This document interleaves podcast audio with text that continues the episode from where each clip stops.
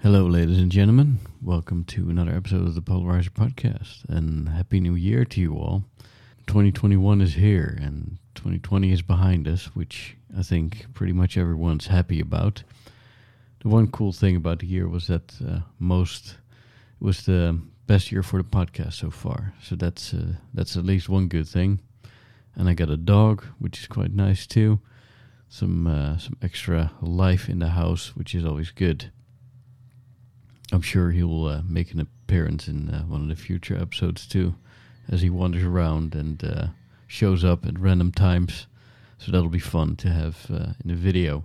And I also have an announcement. The podcast has moved to a different website. You will now find it at diederik.blog. That's D I E D E R I K dot blog.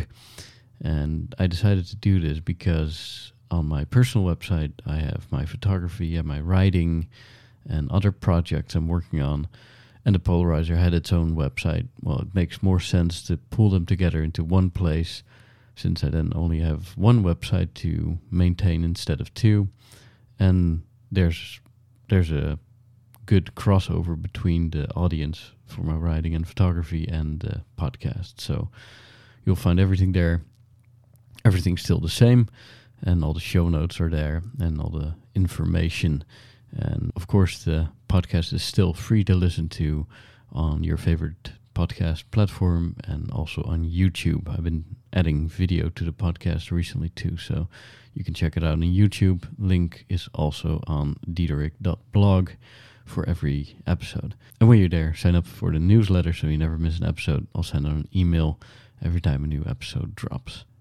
And now for the sponsors of the show. First one is Allert. Allert is an iPhone app that generates dynamic allergy cards for people who travel.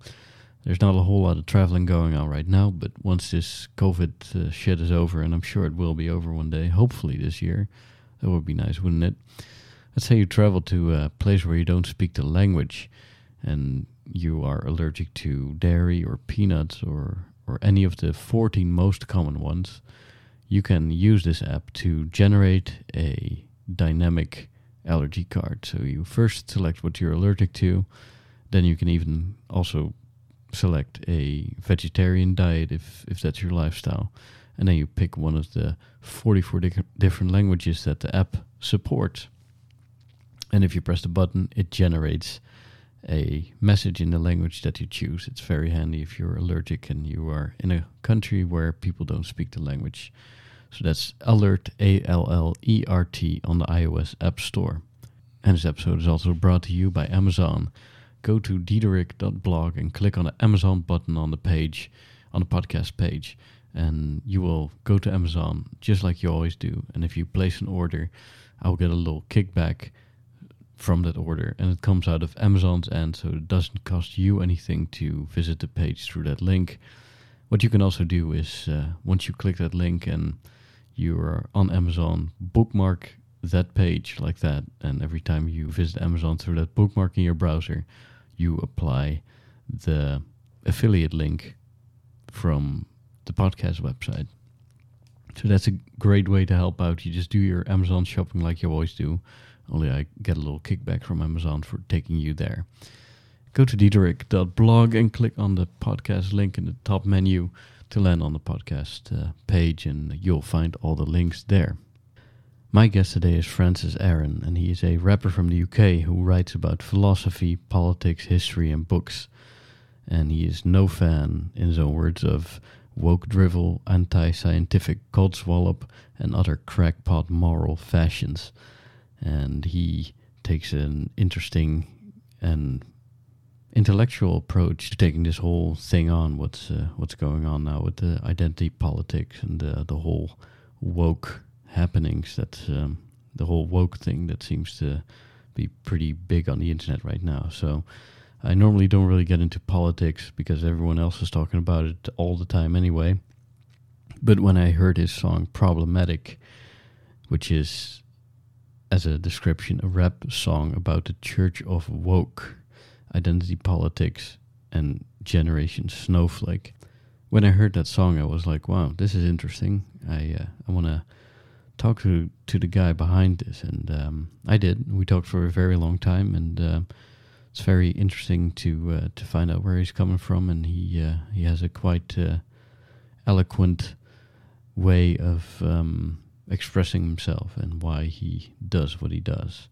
So enjoy this one, first episode of 2021. Right away, a, uh, very long one, but I think it's a good one.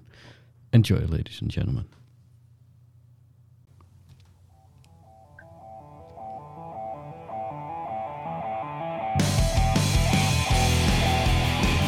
Yeah, welcome everybody to another episode of the Polarizer podcast. My guest today is Francis Aaron, and I heard a very interesting rap song the other day on the internet, and uh, that's how I uh, stumbled upon um, what he does. And I figured, well, let's send an email, let's talk to this guy. He's got a lot of interesting thoughts. So, um, welcome to the show, man. Thank you for having me. Yeah, t- tell me a little bit uh, Yeah. about yourself. There's a lot of books behind you, I see, and um, I, I want to get into your yeah, song. I'm in my lounge at present. It's uh, yeah, uh, well, it's the cliched bookcase credibility thing that they have on on the news or whatever. Um, yeah, uh, I'm I'm a rapper uh, from the UK. I've been doing rap for years, uh, on and off a bit here and there over the years, and we just started releasing uh, a new bunch of songs. Me and a producer who I've worked with for for about like yeah seven eight years now. I've known him. So we've just released songs and we're basically ta- tackling a lot of issues to do with, uh, inverted commas, the culture war um, and all the issues surrounding that. So that's the sort of 10, 10 song project where we've we just launched a couple of months ago. So we started with a song on um, transgenderism, uh, and then we've just done a song on um, sort of the woke movement and everything to do with that, really and their attempts to sort of I don't know like argument type songs to uh, um, either break down an issue or to um, describe what's what the phenomenon is or the phenomenon as I see it. So yeah, we, we, we're working on that present. Okay, and so you're gonna bring out a whole album of this, of, of this, of ten songs. Yeah, we're focusing mainly. There'll be ten songs uh, with with accompanying lyric videos uh, on these sorts of issues, and I will revisit aspects of uh, the different issues as well. So uh, the next one is probably going to be on censorship and cancellations and all this kind of stuff that is quite uh, prevalent in the in the press and the media and whatnot for the last well few years, really. Well, it always has been, I think. So I think the next song release is is going to be on that topic. Oh, we can uh, we can have a listen to uh, to the one I found. Um, uh, the one I heard first, I saw it because uh, James Lindsay posted it uh, on his uh, on his Facebook, Yeah, and um, you know he's the guy that also has been on um, Joe Rogan, and he has this um, website called uh, New Discourses. that's right. Yeah, I think he he, he named it after. Uh, well, I think it's a, a play on Foucault, Michel Foucault, uh, like who was obsessed with the word discourse and a, a, a type of study known as discourse analysis. So uh, yeah, I think uh, James Lindsay's encyclopedia it chronicles all the different sort of woke terminology that has arisen, especially in the last 10 years, and been adopted by all the mainstream press and uh, the phenomenal rises from 2010 of like word usage frequency in, in certain newspapers, such as the New York Times or, well, any name any newspaper really. And ultimately, the, um, yeah, it's a, it's a brilliant site, the Social Justice Encyclopedia. Yeah, it, let's see. It, it describes all the all the made up words. A lot of them, yeah. All these different. He hasn't filled it all yet, but it is. It's a piece of work. And James Lindsay is All these words we hear at present. Oh, I'm sorry. Yeah, there's there's Sorry? a little there's yeah there's a little delay in our uh, connection. So yeah, I, I'm I'm afraid we'll we'll end up talking over each other every now and then. So um, but yeah, there's there's um, uh, James Lindsay is this uh, mathematician, intellectual guy who um, did those uh, grievance studies papers. Uh, I'm sure you know about that too, right? Yeah, he, he blew up, I think, with Helen Pluckrose and uh, is it uh, and they, they wrote a, a, set of papers uh, related to the critical social justice sort of fields, all these different um, fields of study that have arisen in the last, uh, like, well, 30 years, basically. Uh, and a lot of this stuff now has leaked out into the mainstream in quite a big way in the last 10 years. Since the financial crash, actually, I think was the sort of the trigger moment for it all, or as I see it. So, yeah, um, and a lot of it's it's like what's called the Woozle effect. I don't know if you've heard of the Woozle effect. No. It's uh, where someone produces an article or someone produces a paper, and then it gets cited by another person who uh, quotes or uses uh, the information in the original article, uh, and then someone else cites the next paper, and then someone else cites another paper after that. Before you know it, you've got a hundred citations citing this one uncorroborated source, this this initial paper which was false or contained information that was just yeah wrong in some way, right. and uh, it creates this sort of um, spiral effect, basically. And we see it a lot with kind of uh, hate crime statistics, stuff like that. We see it in the press, and we see it like quite a lot with regards certain fields of study, which uh, they're just citing each other most of the time. Well, what, what's an example of hate crime statistics?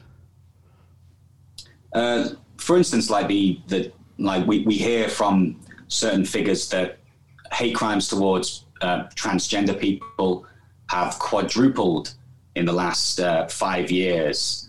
Um, they'll they'll be taking statistics from Stonewall, who will have taken a statistic from one study which uh, had a sample base of maybe 30 people here or there, and then it'll be it'll create this sort of circle effect, and then they'll just this will go out on Twitter. Someone will tweet about it some it'll get like thousands and thousands of retweets. Before you know it, you everyone's believing that there's this incredible wave of hate crime that's suddenly arisen. And at the same time, they'll say like arguments for um, the idea that with the transgender issue anyway, that the reason why so many young children are now identifying as transgender is because it's become more acceptable and so um, these two points clash, create a, a sort of um, like yeah dissonance in a sense. Hmm. Okay. And in journalism, what what you what you do see a lot is when uh, what, I do notice is that um, CNN reports on what Fox does, you know, and uh, that kind of stuff, but also uh, journalists write articles based on what other journalists do, who wrote an article about uh, based on what some other journalist wrote, and then you get this little. That that's basically what what you're saying, right? Yeah, the a Woozle effect. It's uh, named after um, like a Winnie and a Winnie the Pooh and Piglet story, where Winnie the Pooh and Piglet hunting for a mythical creature called a Woozle. That could be your, I don't know, your mythical um, I mean, discrimination, hate crime, whatever. Um, and they're hunting for this woozle in the snow and they're tracking its footprints. Uh, eventually, they they're they're tracking it quite quite a long way, and they start keep they keep seeing more and more footprints appear in the snow. And then Christopher Robin turns around and tells them they've been following their own footprints in a circle around a tree.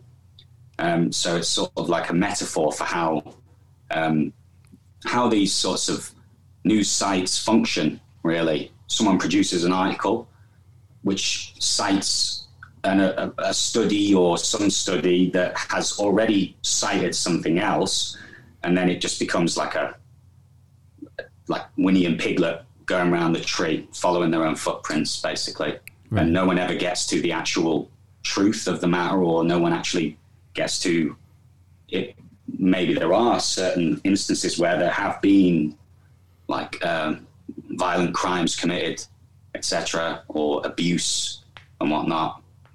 But it gets lost in this sort of, I don't know, like falsity, or at least that's what I see anyway. Hmm. But perhaps I'm wrong. Perhaps they, perhaps they're, perhaps it's it's all correct. I'm not sure. Right. Well, one thing that I found interesting about those um, those grievance studies, like they, they did some very, it was based on some very bizarre premise about like dogs in in a park or something. I, f- I f- Yeah, I I forget what it was exactly, but it was just it was one of the most ridiculous, nonsensical s- studies, air quotes, that I've ever ever heard, and it got accepted. And I think they even got a prize for it, right? I think so. It was like rape culture uh, amongst dogs in parks, Right. and uh, uh, and and how this, yeah, how, how it's very bizarre. and how that translated to like the oppression in human society or something. It was Yeah, precisely how it links to some sort of perhaps masculinist. Um, I don't know. Yeah, it, it got accepted in some major journal. I think they wrote quite a few papers. Some of them didn't get accepted. Some did. Um, they rewrote hit, uh, a chapter of Hitler's Mein Kampf. Um, although it's quite different when you read it, you wouldn't recognize that it is.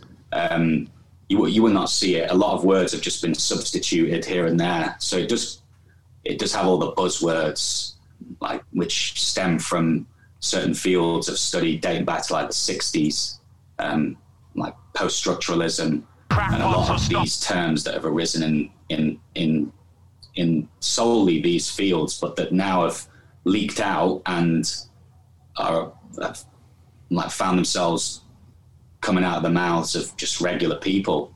right. Yeah. All right. Well, um, you want to listen to uh, to your song and comment on it and Yeah, kinda yeah. take it apart a little bit.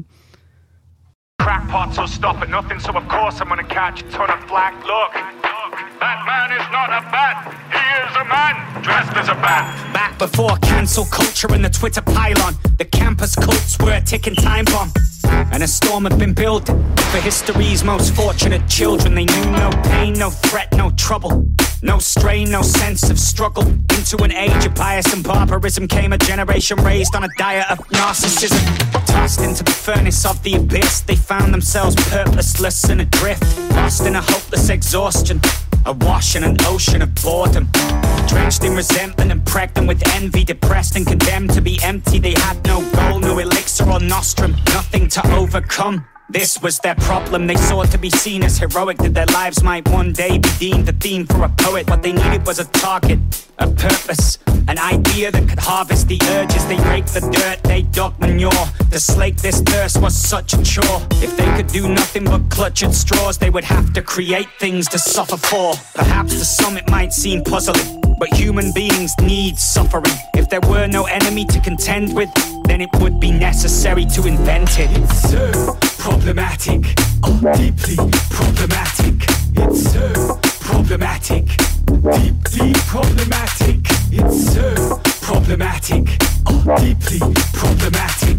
It's so problematic, deeply problematic. They began to awake goblins. To give their lives meaning, they had to create problems. To acquire purpose and crack this puzzle, they had to concoct fantastic struggles. Monsters they would be destined to conquer. From this came a collection of dogma, a body of fiction that they piled in stacks, a cluster of fables disguised as facts. And they pondered the doctrine rigorously. A church house of mad apparatchiks, concoctions of cosmic idiocy, churned out by quacks and fanatics. From every orifice, the stench was smelt. Deep into the subterranean depths they delved when a trend then made its presence felt.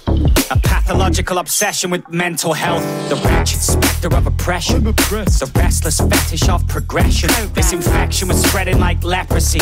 The mystical gibberish of gender identity. A woman trapped in a cryptic weariness, the phantom of lived experience. The shibboleth of intersectionality. A willingness to disrespect reality. The block-headed gender fallacy, the obsession with sexuality, the extreme fixation on race. These themes dictated the faith. It's so problematic, oh, deeply problematic. It's so problematic. Deep, deep problematic. It's so problematic. Oh, deeply problematic. It's so problematic.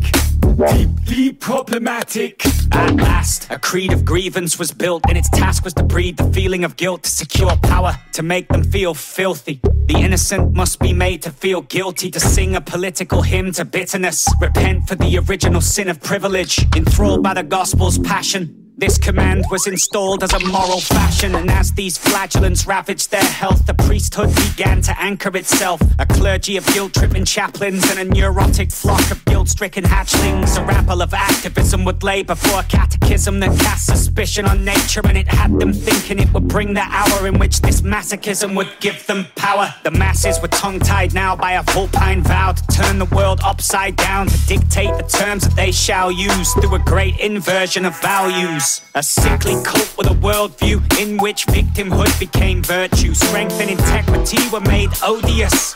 Madness now became holiness. Obesity became body positivity. That speech would be restrained was a probability as they masked their bigotry and weak logic. Masculinity was deemed toxic. The meaning of man and woman had to be blurred, and a guaranteed herd would hang on each word. They mapped the battleground with such cunning.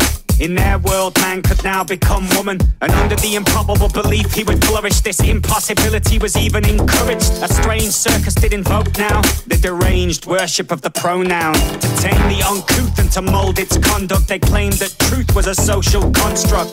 These structures would be combusted, everything had to be deconstructed. Eager to be judged a disciple. Some anemic sheep were sucked in its spiral who felt their slumbers had endangered them. Knowledge of these structures had awakened them, so they styled themselves as woke. Now the fires of hell have been stoked. In cassocks, costumes, and disguises, they would soon conclude they were righteous. Clothed and buttressed and soaked with smugness. These wokish junters had grown in clusters. Cloaked in the robes of social justice, their goal was to explode the structures. They appeared from a trapdoor, hissing and frothing. Doridian hacksaws swinging and chopping. Everything was absorbed into the doctrine. Everything was transformed into a problem. Everything had to be problematized, and the mollycoddle colleges swallowed the lies. They gobbled the dogma of the problem addicts, and everything was thus rendered problematic. So problematic, oh, deeply problematic. It's so problematic, deep, deep problematic, problematic, oh, deeply problematic. Well, that's uh, when, I heard that song uh, for the first time, I was like, okay, I haven't uh, haven't heard this kind of stuff before. Or actually, that's not really true. The first time I heard this kind of new brand of sort of intellectual rap, if you will, was when uh, when I fig- uh, heard about Zuby for the first time. And um, you, you know him too, probably, right? Yeah, you've you've had Zuby on, uh, I think, a couple of times, haven't you, on the podcast? Yeah. Uh, I was having a look. I did. Uh, I did message him as well with the song. Uh, he checked it out and then left a comment, so he quite liked it as well. I think. Cool. Yeah. No, he's he's he's, he's a good guy. I think Zuby, isn't he? Yeah, he's he's, he's yeah. I mean, he uh, he's quite an interesting guy, man. He uh, he built his own success in a spectacular way uh, in a Yeah. in the last. Um, well, he's been working at it for quite some time. I think he's been doing songs and music and whatnot for well years, hasn't he? He, he? I remember hearing him talking about when he was at Oxford. He was doing music back then as well. Yeah. So, and I think he's gone and done, gone off and done uh, other things as well. But yeah, um, yeah, no, the song is uh, it's my it's my it's sort of a lot of like songs that I write are basically catharsis for myself. Really, ultimately, I want to kind of get all this stuff out of my own sort of head and put it in some sort of artistic form. So the song is basically yeah, a rant uh, about um, what's happened. I think in the last ten years and how, in my view, uh, a lot of the the left. Um, of which I used to like, I still am quite left wing on some issues. Um, I think the left has been usurped by um, post structuralism, which uh, is like goes back to sort of like Foucault and Derrida, although they perhaps would, might not have called themselves uh, post structuralists. What is Um, post structuralist? Uh, post structuralism, So exactly. Uh, uh, well, you, you have to go back to like a school of linguistics called structuralism, um, which uh, initially suggested that I'm very I'm very much simplifying here, but it suggested that language is structured through uh, binary oppositions. So things like uh, left, right, up, down, backwards, forwards, man and woman, and uh, in like across the breadth of language, these structures uh, like largely work through binaries. Um, Post structuralism was sort of the attempt to demonstrate, as, as I understand it, to um, to deconstruct um, these binaries. That is to say, to unfix them to show that they are unstable or not as solid as we like to think they are. Um, so it was Derrida was the, the, the, one who sort of led the charge on this, um, and he followed Nietzsche in many regards.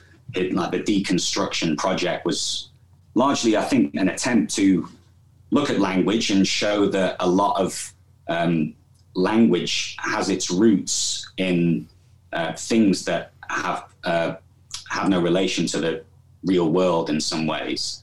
That, for, I'll give an example, up and down can be relative to wherever you are positioned at any one time. Right now, someone might be in the flat above me, up, um, and someone in the flat below me, down. But like this is uh, like up only refers to where you are at that one time. I'm probably not explaining it very clearly. Yeah, I, I, I get you. Um, and I'm simplifying massively, but yeah. Um, so this sort of intense kind of um, obsession with language was the sort of key key component, as I understand it, of some of these movements that arose um, in philosophy, especially, and then these ideas sort of were picked up by other thinkers, other philosophers, and through various sort of subterranean underground channels made their way to someone like Judith Butler, who wrote her famous book Gender Trouble, and um, and then developed some of the ideas further, or like ditched some of some concepts and then added other concepts to it. Um, and before you know it, it's sort of by 2010, I think it a lot of it starts to gain mainstream credence and gain mainstream credibility, but in a sort of watered down form, the form that I think James Lindsay uh, is talking about um, with his with his website and whatnot.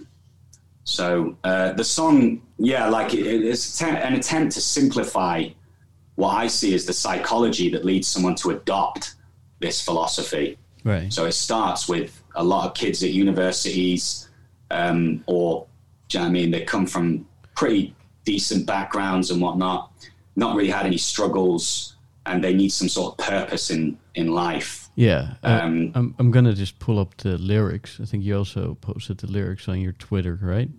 Yeah. Let's see what um what would be the best way to go through it? Shall we just go through the lyrics or go through that Twitter thread that you posted? What do you think uh, is better? Uh, go through the lyrics if you want. Yeah, I've, I've, got a lot of thoughts and on parts of it. All right. All right. Uh, let's see. I'll share my screen with you so you can see what I'm looking at too.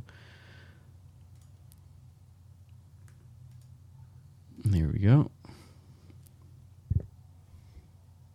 Yeah.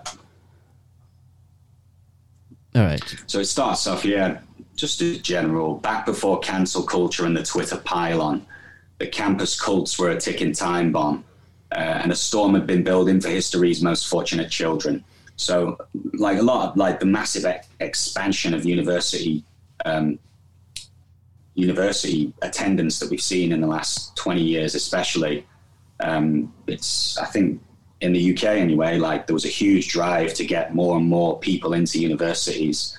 Um, and someone posted a, Twitter, a tweet that went viral actually um, a couple of days ago, um, saying there are millions of kids in universities who shouldn't be there, studying courses that shouldn't exist, and uh, imbibing theories that are wrong.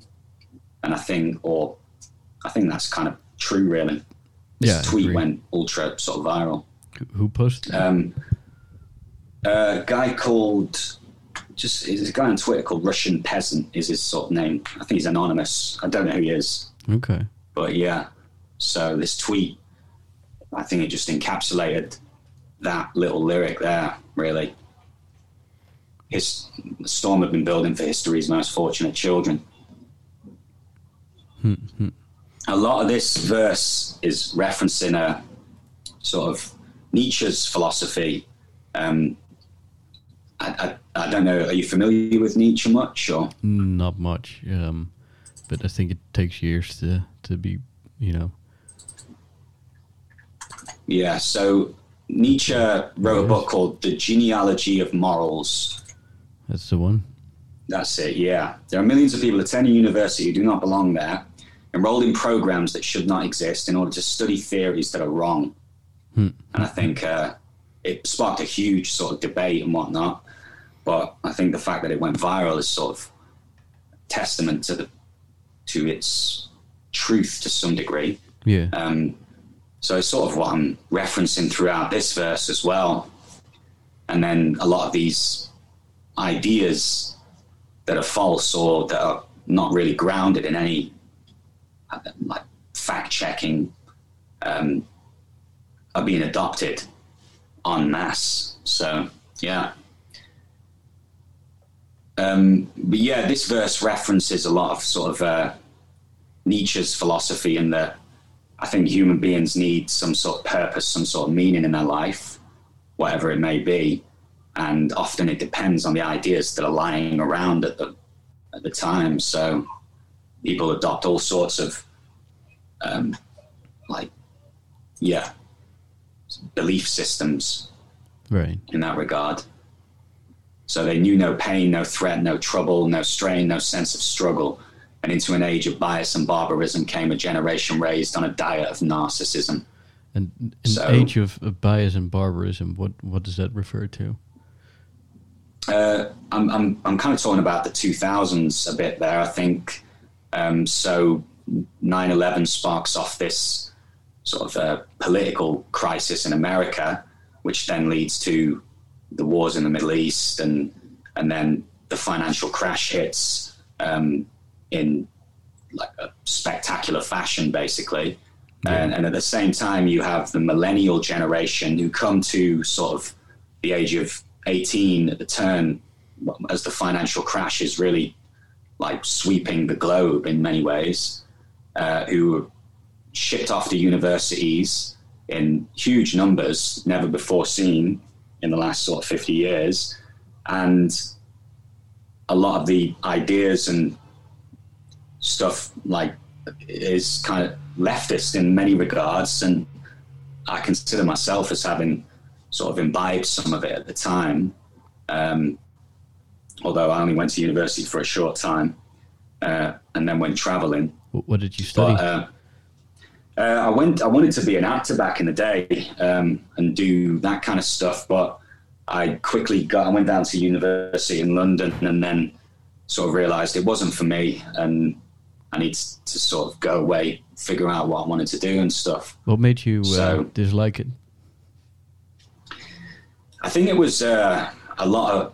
I, I've never really fit in uh, in these sorts of environments. Sometimes I'm quite like I've got like a small friendship circle that I get on well with, and we're all sort of on the same wavelength with regards, like basically just just wanting to pursue art or music or creative stuff. So university, it seemed to me like a glorified piss up at the time, um, and I didn't drink, so. Um, yeah, I, I decided to kind of ditch it and go traveling. Fair and then went to Europe and then all around, went like Russia, um, America, traveled all over really. That sounds So- super fascinating. I wanna I wanna talk about your travels later because that's uh, my one of my favorite things to talk about. So um, Yeah. yeah. Let, let's let's um, let's talk about that a little bit later. Um, so we got um, no pain, no threat, no trouble, no strain, no sense of struggle, and blah, blah. tossed in the furnace of the abyss, they found themselves purposeless and adrift. Lost in the Hopeless. Yeah, I mean, it it's kind of the. Um, I, I can I can kind of see what you're saying there.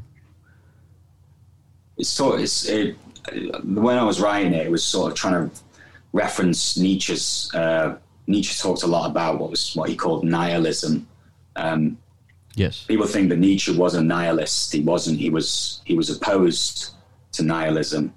He, he saw it as like a, uh, a like a a trend, a phenomenon that had sort of risen in the late 19th century when he was writing, um, and it had risen massively. There were a lot of uh, in the 1890s across Europe. There were a lot of um, like anarchist killings, bomb like people throwing bombs in cafes and blowing people up and stuff.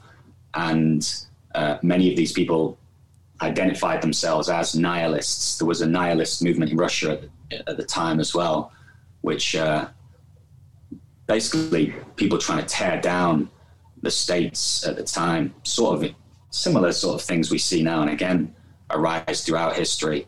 But this was quite a, a big wave sweeping it. The American president, I think in 1900, got assassinated by one of them as well. Um, hmm. So this was a big issue at the time. Uh, nihilism comes from the Latin uh, nihil, which means nothing in, in Latin. And we, we, we, find it in the word, for instance, annihilate, which means to bring something to nothing. All right. So yeah. nihilism was this philosophy or psychology more so than anything, where there is no value, there's no meaning to life, everything is purposeless.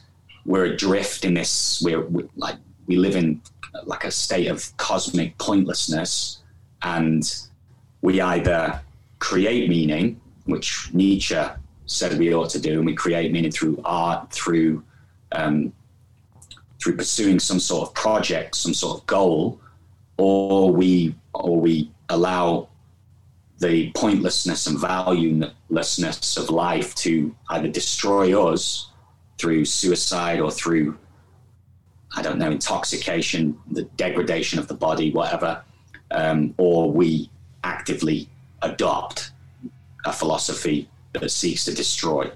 And so many of the nihilists at the time chose the latter and went on like killing sprees or bomb throwing sprees. We see the same phenomenon, I think, today quite a lot across all the political spheres. Yeah, we see it on the left a bit, people wanting to destroy uh, structures that they deem racist, sexist, classist, misogynistic, misogynistic, etc., etc. We see it on the right with people embracing nihilism and going on these shooting sprees, um, and we see it amongst sort of uh, the Islamist types as well, uh, with the terror attacks and whatnot. So similar things were happening in the late 19th century across Europe, and especially in Russia. Interesting. And um, Dostoevsky as well talked quite a lot about it. A few of his books were geared around that concept of like meaninglessness.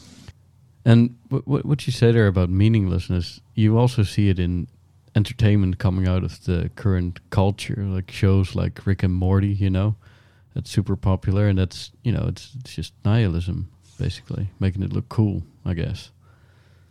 I haven't seen Rick and Morty. People keep telling me to watch it, um, but yeah, I mean, it's a lot of it's prevalent. I, I, don't think. I think it's a sort of element of the human condition. People question their own beliefs and whether they're correct and whatnot. Religion once provided uh, like a, a unifying sort of story, which many people rallied around. Uh, this has been talked about a lot. I think Nietzsche was the sort of first to kind of really address it full on, head on, and, and he proclaimed the, the, death of God, the idea that people are losing faith and um, this will have consequences. People will try to keep the religious codes and the religious morality, um, but without this belief in God, which once unified everyone around an idol. Um, this will cause issues and, and problems and like um, rumblings in the stomach, as right. Nietzsche called it. So, um, which is, I, I, guess, what we saw in the 20th century, really, with the attempt to create brand new social contracts, brand new societies, new men in the form of like fascism, communism, all the sort of like movements that vied for power during the 20th century. New, new men. So, what, what, what, do you mean with, with that? Uh, that's well, the fascists, the Italian fascists, wanted to create a new breed of man. That was their sort of object. Um, they wanted they they the fascists began straight after the First World War, and um, when all the veterans, the Italian veterans who came home from the war, um, they felt that they were um, like uh, uh, they, they felt that they'd been changed by the war and that Italy needed to be rejuvenated or changed completely. They felt that they were the new men. These and that's why you have people like Marinetti uh, and the futurists who talked about all this kind of stuff. Um, and Mussolini was um, very much uh, like he called the veterans of the war the Trincerocrazia, which is like the aristocracy of the trenches. Um, these people who would rise up and rule the new Italy. And obviously, it created sort of, well, horrors. And um, we see it with the communist factions as well, which arose in reaction, or they were reacting to each other. So, yeah. Okay. What was the communist version of it, basically? The communist, the new the new society, basically, a, a new uh, a new way of uh, managing economic affairs completely oh, right. without the abolition of capitalism, the creation of new men through that. Um, so, I think. Um, okay. So these ideas, yeah.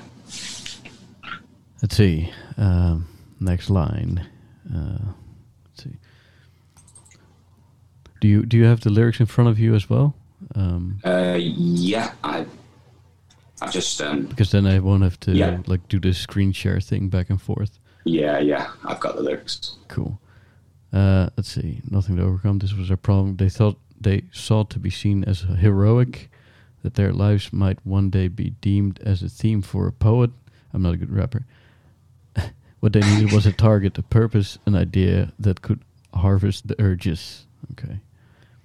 Yeah. So, um, or you know what? Maybe maybe yeah, you just yeah, so just read through it and and you know ex- explain what you're what you're saying. You know, because maybe I'll I'll stop and start too soon or too late. You know. Yeah, I'm talking about they sought to be seen as heroic. I'm talking about this sort of hero syndrome. People people want to see themselves as in a good light and want to be able to view themselves well, uh, and people adopt ideologies or people adopt uh, certain movements. They give to charity or they they uh, they adopt some form of activity which makes them feel better about themselves or makes them feel like they're contributing towards society in some fashion. So um, if people can be challenging all the evils of the world, racism, sexism, etc., then it gives them some sort of purpose. What they needed was a target, a purpose, um, and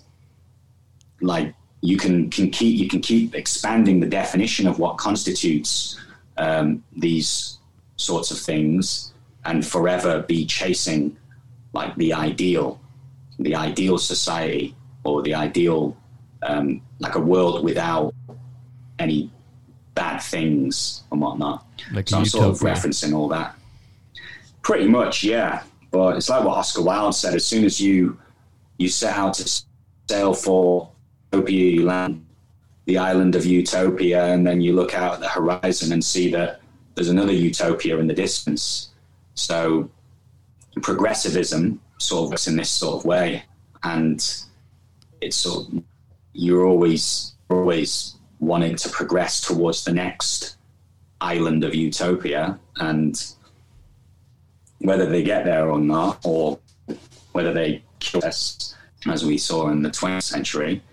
Who knows? I don't know. but yeah, Okay, uh, you you broke up again a little bit, like with the, the yeah. Oscar I'm Wilde. really sorry. It's, yeah, like you said, uh, yeah, you progressivism. The the problem with progressivism is if you have reached the island of what you thought was utopia, there might be another island that's even more utopian. You just keep Yeah. on going until you, yeah, and that's that's where you where I kind of lost you for a second. Yeah, pretty much. They uh, it's it's. I think I can't remember the quote uh, word for word, but it's something like that. That people set out to sail for the new the new world, find it, and then they spot a new world, and it, it the process goes on and on.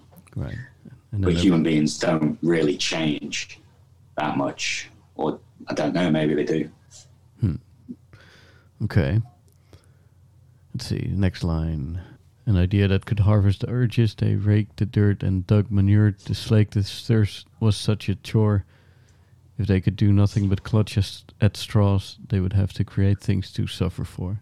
Yeah, that's a uh, that's a, a Nietzsche talks about at the end of his uh, one of his famous books, The Genealogy of Morals. He talks about how he believed that human beings created religion or created God, um, and they, um, in order to basically not die from the meaninglessness all around them, they found themselves like awash in this ocean of uh, like yeah valuelessness, and they they had no way of understanding why they suffer, and so they created um, an idol by which to suffer for, um, or at least that's how he, he saw it. And uh, so it's, it's it's a direct reference to the the last part of genealogy of morals there, where he talks about like there's a famous quote he he has: "Man would rather will nothing than not will at all." So that what that means is that people would rather embrace like an ideology of nihilism uh, than like literally absolutely nothing. People would rather so and, and then actively go out of their way to destroy you and whatnot. Um, Well, it it's what what you see on um, on the news during during these uh, riots and protests and with the whole climate thing, you know, and Trump and anti-Trump. Like some some of this stuff is people act like they're religious zealots when it comes to this kind of stuff. Sometimes, I think so. Yeah, it does animate people in that way, doesn't it? yeah, Um, I think, and it's across the board as well, from all the way like far left to far right. It's the yeah, I think it's the same phenomena appearing in different guises. Um, but yeah, that's sort of what I'm referencing. Of course, this song I'm mainly talking about um, the uni kids and and who would go on to become what we see now as the modern sort of left.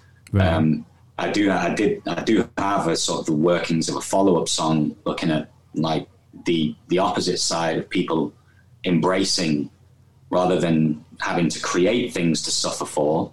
They reject creation altogether and just seek to destroy. And so that's where I think you see a lot of these uh, young men who, uh, like, are sometimes termed as incels and stuff, and they they they're sort of in despair, nihilistic, and whatnot. in incel I don't know how familiar. it- it's like uh, like in involuntary, like someone who wants to get laid but can't, and or something like that. I, Yeah, sort of. They congregate on all these forums and whatnot, and uh, it's again, I think it comes from the same sort of um, root that this lack of uh, meaning it's like in, uh, in, in their life. Involuntary celibacy, right? Celibate, yeah, that's Yeah. right. Yeah, it's just sort of a nickname that arose, I think, on like some of these message board sites, 4chan and and whatnot, and some others. Um, like they saw themselves as what they called NEETs, uh, N-E-E-T, um, which I think not in employment, uh, not in education or work. I can't remember what it actually stands for, but yeah, you see you see the same phenomena on the left and on the right. I think um, the conclusions are just different in many ways. well, they're similar in, the, in that they're both not very good. Yeah, they're definitely similar in that way, I think. But um, what's your thoughts on all that kind of stuff? every now and then I I do see stuff, you know. So every now and then I see just interviews with people, and, and I'm like, well, wh- what kind of what kind of planet do you live on? You know, like this. It's. I get a feeling you got these little bubbles of people who have a completely different warped view of reality you know and, and they they both live in this same same place but they they look at the world in completely different ways and i don't know man it's um i remember when the internet has sped that process up as well. Yeah, Yeah, sort yeah. of created all these. some of the stuff i see come come by on on facebook and especially twitter you know there's there's some just like what what are you saying you know it, it's I, I don't have a good concrete Yeah. example right now but some of the stuff that that people actually really believe i'm like do you really believe that because what you're saying there is absolutely insane it's uh Yeah, I think there's there's a lot of that stuff really now. I think the internet has uh, massively accelerated the development of all these little online ecosystems, which are uh, in their own little worlds, basically. Whether it be on the left, like Tumblr types, or 4chan types on the right, um, and a lot of these different ecosystems on Twitter, or social media, or in their own sort of blogging platforms and like spaces. Although I hate that word, um, they develop and they develop their own like code, Yeah. almost their own sort of ideology, and, and anyone outside sees glimpses of it, or often through very partisan lenses. They don't. Uh, so when these things bubble up to the mainstream or leak into the mainstream in various ways, it's quite uh, daunting to anyone who's not like doesn't know about that particular little online ecosystem. Right. I think this is where a lot of the shock towards Trump, uh, the rise of Trump, and the, and the rise of populism, especially, is over the last five years. So yeah, right did you grow up in uh, Rotterdam, yeah where you are? well Yeah, I, I okay, grew cool. up in a town next to rotterdam so yeah. Right. The- Okay. Cool. I've never Yeah. been. it's a cool city man I, I would love to go. yeah once this uh, will. covid stuff is over man Yeah. How have you How have you been throughout this? Um, oh, working from home, you know. Um, yeah, it's. Uh, I'd I'd much rather uh, not have to deal with it, but uh, eh, you know, whatever. I mostly feel really bad for people who have bars and restaurants. They've been closed for a long time. Um, Yeah, I think uh, a lot of businesses have been struck round near where I live, especially. Um, I see a lot of places closing down. There's some some new things opening up. Um, not really sure, to be fair. yeah, We've just used the time to really work on music and do other stuff as well. So yeah. I've I've, Yeah. I've kind of been the same. Like I've been working on my creative endeavors as well in this. Yeah. uh, you do a lot of photography, don't you? yeah. Is yeah, that your I do. is that your main sort of uh, source of income? Uh, no, I want it to be one day, but um, but I'm not quite there yet. Yeah, same. It's a bit of a build up, isn't it? You have to build a body of work. Yeah, Um, yeah. I'm still also figuring out how to present it and how to monetize it. Like I'm, I'm currently working towards um, selling high quality art prints. So just big prints in, in really beautiful paper, and um, you know, Yeah. small quantity, high quality, basically. And uh, but I'm working on setting that up. It's uh, yeah, there's a lot to consider as well.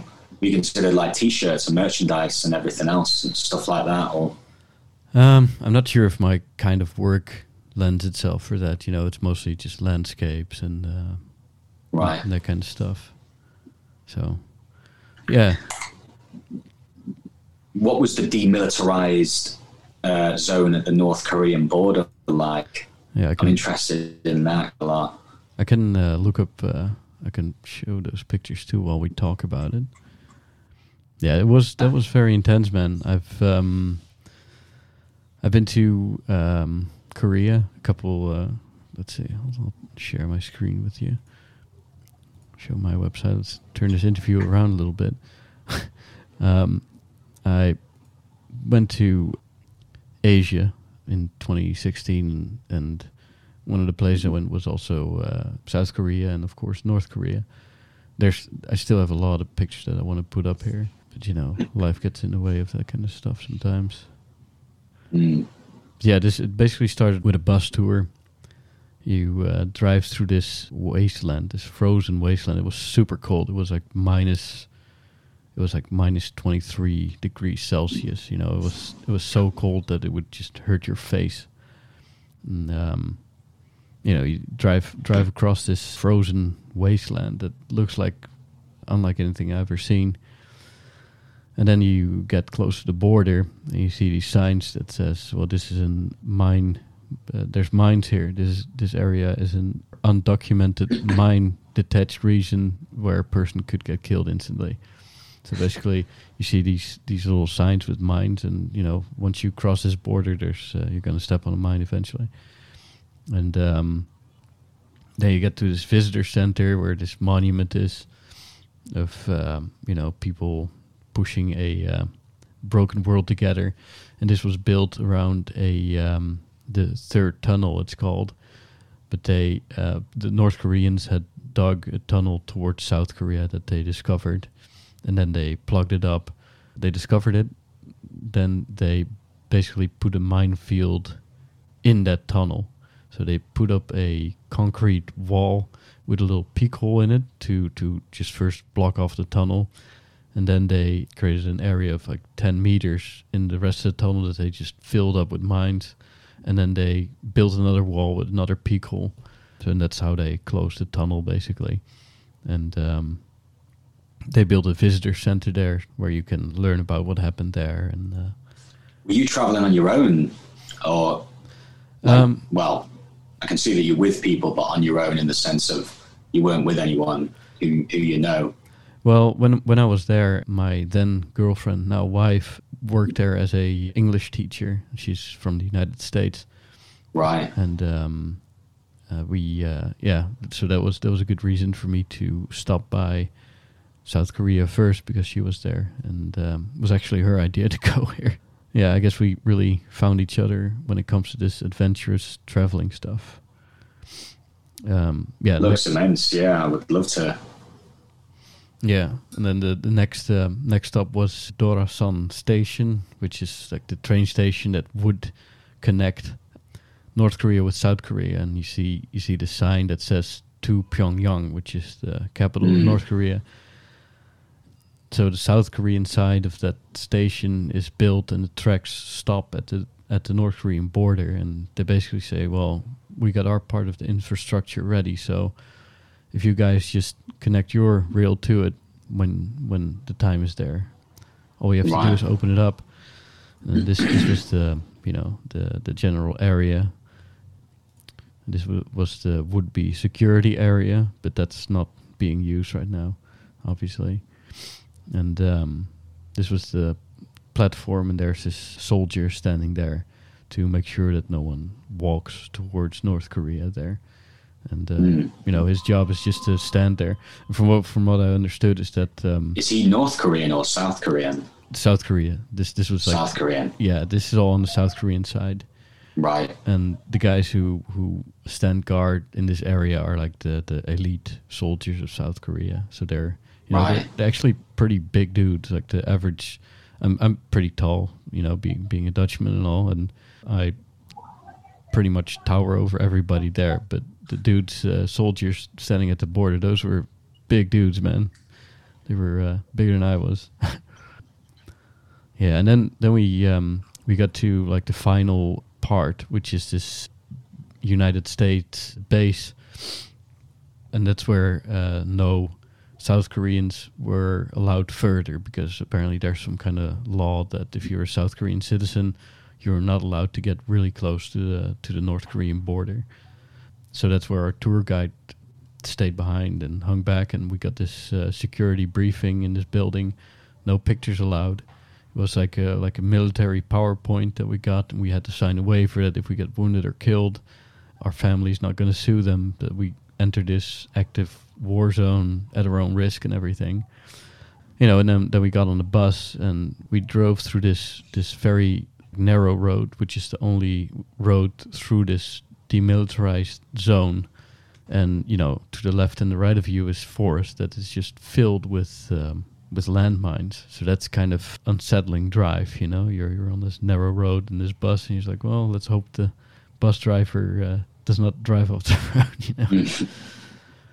and then you walk through this diplomatic building, and they were very very uh, strict about taking photos. And one of the rules is you are only allowed to take pictures towards the north and not the other way around because uh, if those photos leak out to North Korea that is a security intelligence risk you know because you basically Right. give them information of what it would be like if you would if they would enter and in in the case that they would attack or something Right. Okay.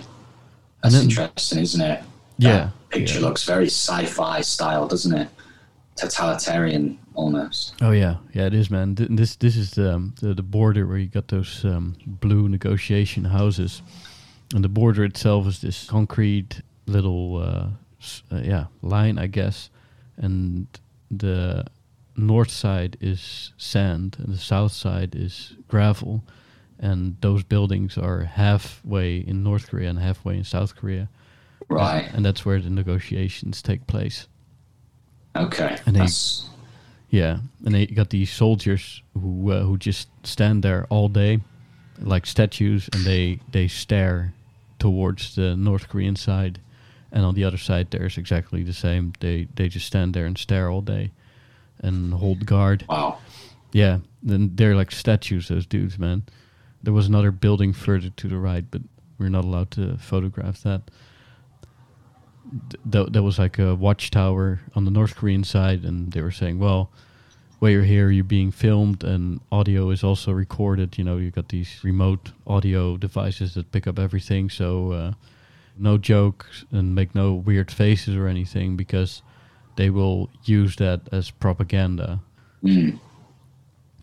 and then we we entered this negotiation building and there was this other soldier who was just standing there again like a statue and he's standing in some kind of uh, taekwondo ready to fight mode pose and um, again it was it was a big dude man like there's if, if you go there you, you'll see some big korean dudes He looks tall, actually. If that door is, yeah, Yeah. standard size.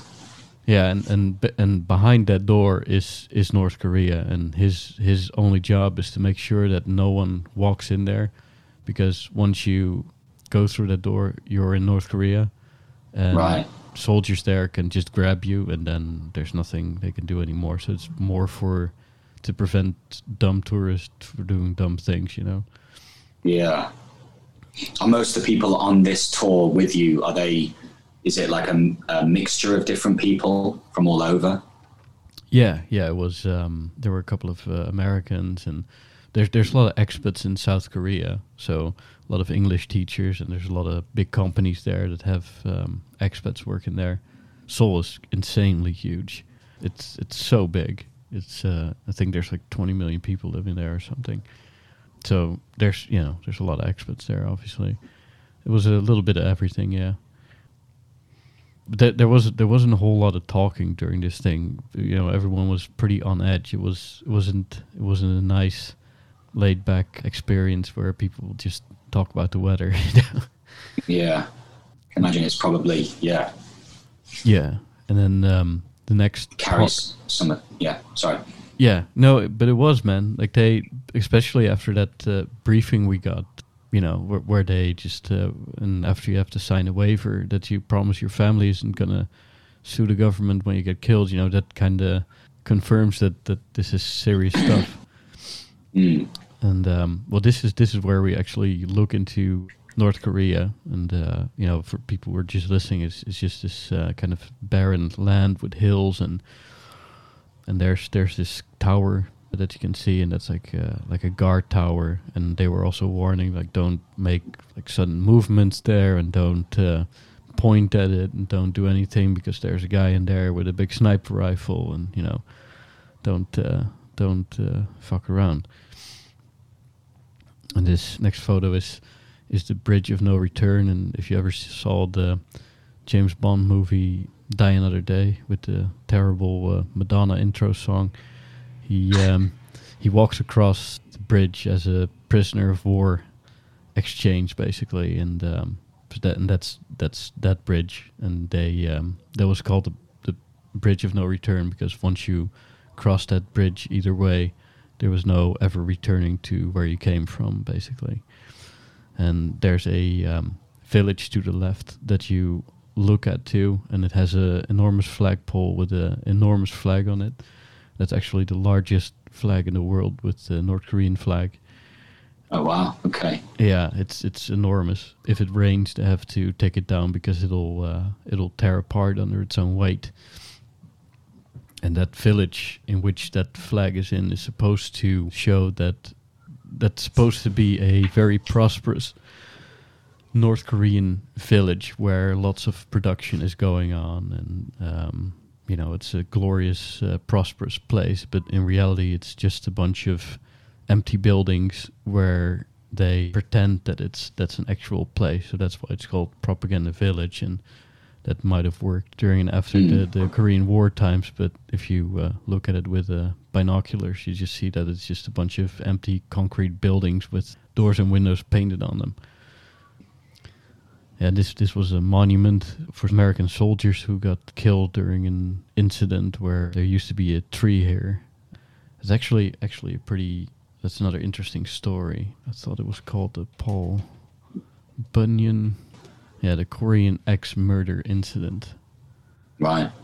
Korean axe murder incident. Yeah, Never heard of it. Yeah. There was a tree that that basically obstructed the view from the south side to the north side, and some American soldiers went there to cut it down, and then they um, let's see, a North Korean guard truck crossed the bridge, and approximately 20 more North Korean guards disembarked carrying crowbars and clubs. They demanded that the tree trimming stopped, and when he when Bonifas turned his back on him, he removed his watch, blah, blah, blah, carefully wrapped it in a handkerchief, placed it in his pocket, and shouted, Kill the bastards.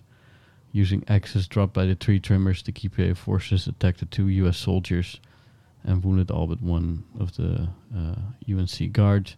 Two, uh, two U.S. Uh, soldiers uh, got killed, and then they the Americans started Operation Paul Bunyan, which is the name of one of the soldiers that got killed. And let's see that this this is actually a cool uh, cool story. They basically showed up with with an overwhelming show of force, with like uh, helicopters and overwhelming show Military of force. power. Yeah. Yeah. And basically sent the North Koreans running. Operation Paul Bunyan was carried out on August 21 at 7 o'clock, three days after the killings. A convoy of 23 American and South Korean vehicles drove into the JSA, which is the Joint Security Area, without any warning to the North Koreans, who had one observation post manned at that hour. In the vehicles were two eight man teams of military engineers equipped with chainsaws to cut down the tree. These teams were accompanied by two 30 man security platoons from the Joint Security Force, who were armed with pistols and axe handles. The first platoon secured the northern entrance to the JSA via the Bridge of No Return, while the second platoon secured the southern edge of the area. Concurrently, a team from B Company, commanded by Captain Walter Seifried, had activated the detonation systems for the charges on the Freedom Bridge and had one 65 millimeter main gun of the M728 combat engineer vehicle aimed midspan to ensure that the bridge would fall should the order be given for its ins- for its destruction. Let's see. uh, in addition, a 64-man task force of the Korean South Korean First Special Forces Brigade accompanied him Uh, let's see, and then, but let's see. The cool part of the story is a U.S. infantry company and 20 utility helicopters and seven Cobra attack he- helicopters circled behind them. Behind these helicopters, B-52 Stratofortresses came from Guam, escorted by U.S. F-4 Phantom and South Korean F-5 and F-86 fighters. Uh, you know, so they showed up with bombers and, and jets and helicopters, and you know, just just an What year is this? Is 1976? Is it? yeah yeah Or yeah. Okay. yeah Operation Paul Bunyan. Bunyan. That's, Right. uh, that that's worth worth looking up. Like I'm I'm reading the yeah. the the Wikipedia um, entry, but there was another there was another um, website that was written by I think either it was either an historian or someone who was actually there, Right. Uh, Okay. and it was it was very well written. I'll I'll be sure to uh, to look that up and send that to you. Yeah. Yeah. It'd be interesting. and that so that little memorial thing is to commemorate is to remember that incident. And Yeah, and that's where the tree used to be, basically. right. Yeah. And uh, here we see the bridge of no Okay. return, and um, you know that that was it. Like I, I would have loved to taken more Yeah. photos, but yeah, they didn't really allow that. A limit on Yeah. Right. Okay. Would you ever go into North Korea itself? I know you can do these sorts of uh, travel trips where you are accompanied at all times by some some uh, North Korean guards or something. It would be very interesting for sure, but I wouldn't want to do it for the same reason why I wouldn't want to visit Cuba. Right. My my money would go to to like a totalitarian government, you know, and um, yeah. I don't know, man. Weird, weird stuff has happened there in North Korea with that uh, American um, student that got captured there. You know, for supposedly stealing something, and you know, I don't know, yeah. man. You w- once you're there, there's uh, there's no one who can help you if if weird stuff happens. So No embassies or anything like that. Yeah. yeah, how, how about Um, you? Are you attracted to that at all, or Uh, I did consider it years ago. Uh, I think when I was in my more sort of wacky thinking phase of wanting to go and travel to all these like disparate places, even going through some sort of war zones. I considered going down to Chechnya at one point when I was in Russia. Um, I didn't. I didn't manage to do it in the end. well, you traveled um, to Russia? Yeah, but like, where did you go? Well, I lived in uh, Russia for quite a while. I was living in Moscow um, and spent, I think Moscow is perhaps the city I know best out of any city in the world, just in terms of its layout and whatnot. I really trekked everywhere Well, there. I love, I love Moscow. Have you been yourself? Or no, no. no? So I, I do recommend it for its history. Um, uh, it's very sort of, um, I mean, a lot of the Soviet architecture is all there, so it's quite grim in, in certain ways, um, sort of grey, Yeah, although parts of it are beautiful. Um, obviously, Red Square is the famous place. Um, I lived in St. Petersburg as well for a while. Um, that's a beautiful city built by Italian architects. Peter the Great uh, kind of built it on a swampland and wanted to create the Venice of the North. really. Russian, the Russian Venice. Yeah, that was his sort of object. He wanted a city that stood for Enlightenment style values, and he was one of these big reformers who come along now and again. So he built this city, I suspect, through serf or slave labor. But yeah, St. Petersburg is stunning, especially in the summer. What brought you? what What did you do there in Russia? Did you, were you just traveling, or Uh, did you uh, work there? Yeah, or- I mean, I was doing various things. Uh, I was teaching English. I was, uh, I did go off and travel all, all around.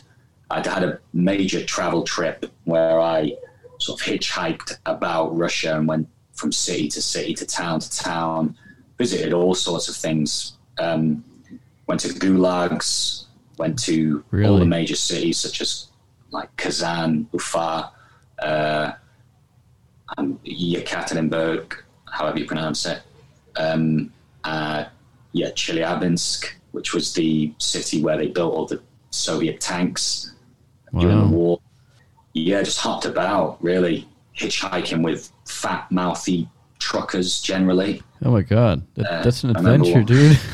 It was, it was brilliant. Um, the guy taught me, one guy, Kolya, his name was, I always remember his name, this uh, real chubby guy. I flagged him down outside St. Petersburg, like just at some gas station, and asked him where he was going. I was trying to go south. I wanted to go to Sochi, which is in the south where all the Winter Olympics are held. Uh, and winter was on its way, so I thought I'd go south. It's a bit warmer down there. He was going. He ended. He was going uh, east originally. He was heading east, so I just got in and ended up five days later in his hometown, home city, Chelyabinsk, and then jumped around some of the cities there. Yeah, you should be able to see it. Where um, let's see. So you you flew into Moscow probably, or Uh, yeah, I was living in Moscow, uh, and then I was in St. Petersburg a bit later up there. Uh, I was trying to get south, going down past Voronezh and down, uh, yeah, down towards uh, Volgograd, what used to be known as Stalingrad okay, during the Soviet days, um, but instead went east over to, if you pan out a bit, so big. yeah, yeah, it's huge. Russia is massive. Further, So it's much, further east. yeah, it's much for, yeah, yeah, you should be able to see it. Uh, so Kazan is there and Chelyabinsk is there. If you just, oh, zoom in. Oh yeah, here it is. Chelyabinsk. Yeah, there. So I hitchhiked it there, traveled around all that area as well. Um, and yeah, Yekaterinburg is a beautiful, beautiful city, underrated in terms of it's not very well known by comparison to some of the other places in Russia. Chelyabinsk is quite grey, but I, I, I quite enjoyed my time there. Um, proper Soviet sort of style city. Right. Have you been to Russia yourself or not? No, no. I'm I'm fascinated by it though. And you said you visited the gulags. Yeah, I was staying in uh, a small town city called uh, Perm. How do you spell that? P E R M, and then but it's got a Nyakiznak at the end. So just put Perm Russia, yeah, and it should come up. There you go. Okay. So I was staying with a, a couple who um, lived in the in the town, and yeah, I've walked past all these. Nearby was a uh, a gulag. I can't remember the exact number of it. And so I went out with uh, their dad. Their dad took me out there to have a look at it. What what was that like? uh, interesting. They they they're a lot smaller than you you'd expect. Like you kind of get in your head that maybe they're sort of big concentration camps, but generally they're tiny, like little f- mini fortresses, and uh, they've got like a work area, and, and it's pretty rough inside, and it's all decrepit. It's, it's like a real prison. Um, what you imagine prison is like. Yeah, that's uh, that's where I've been. Oh my god. So they're just, yeah, like this mini little fortress and whatnot. But there are tons and tons of these scattered about Russia. That looks like absolute So- hell, man. I think so. In the harsh winter, especially, it will be. But yeah, it was it was just autumn when I was. It looked like pretty much like that. Yeah. So yeah, I turned it all into a museum now. So people have a little wander around, and they've got the like kind of museum stuff there. And if you hmm. read in Solzhenitsyn at present, then yeah, yeah, you get some of these pictures of basically slave labor during the late 30s and onwards up until the sort of gulags were exploded, Right. like the knowledge of them. Did did you take any pictures there or? Yeah, I have quite a lot. Um, I was actually working on my website to put all this kind of stuff up, like pictures and from the travels and whatnot. Um, some of it's quite interesting, Yeah, for sure. but yeah. I think this all these little towns and cities are in the yeah the Ural Mountains as, as it's known, or on the edge of the Ural Mountains. Okay, and then where where did you go next? Uh, I hopped about from town, little village. I went to so many little places here and there.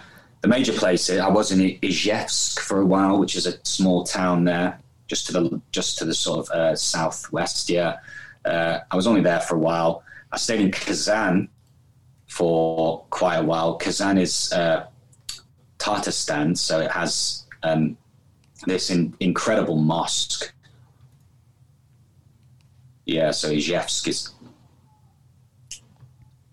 not much to see there really. Although it's it, it's good to get a sense of the real Russia, basically, and Yeah, I I, was massively into all the Soviet history as well. So I, I bet um, they don't see a lot of people from the UK there. yeah, yeah, Look at that. you see a lot of that kind of those Soviet style monuments around, and then sort of contrasted with the the old uh, like Russian Orthodox style churches. But yeah, the next one of the cities across called Kazan. Have you heard of Kazan before? Mm, no. How do I spell that? uh, K A Z A N. But uh, one of the most beautiful buildings I've ever seen is the the uh, not that building, this mosque here. It's pretty big. The blue sort of domed mosque. All right. The uh, the area was like um, I think dating back centuries into like the 14th century. It's been sort of settled by the Tartars, who are sort of Muslim Russian people, um, and so yeah, it has its own Kremlin as well, Wow. which has churches and I think that there is a synagogue there as well. This is within within the, the Kremlin fortress of Kazan. So it is it's quite beautiful when you go there. I spent quite a while there. We shot a music video there as well. Were you uh, rapping back then as well? Yeah, I've been I've been doing music for years in various like stopping and starting here and there.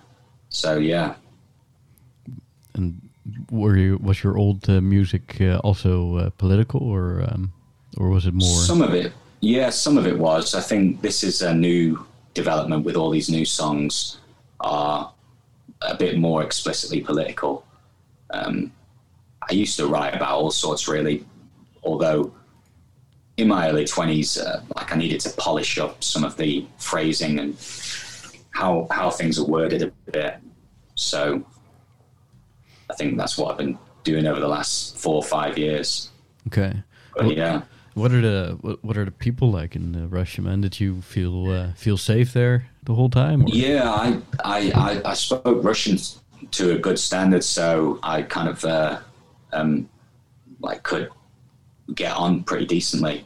And um, Russians are they they have a sort of they're very hospitable once you get to know them well, and especially the old like babushki, old grandmas who basically just give much food as you can imagine, just tables laid out with it.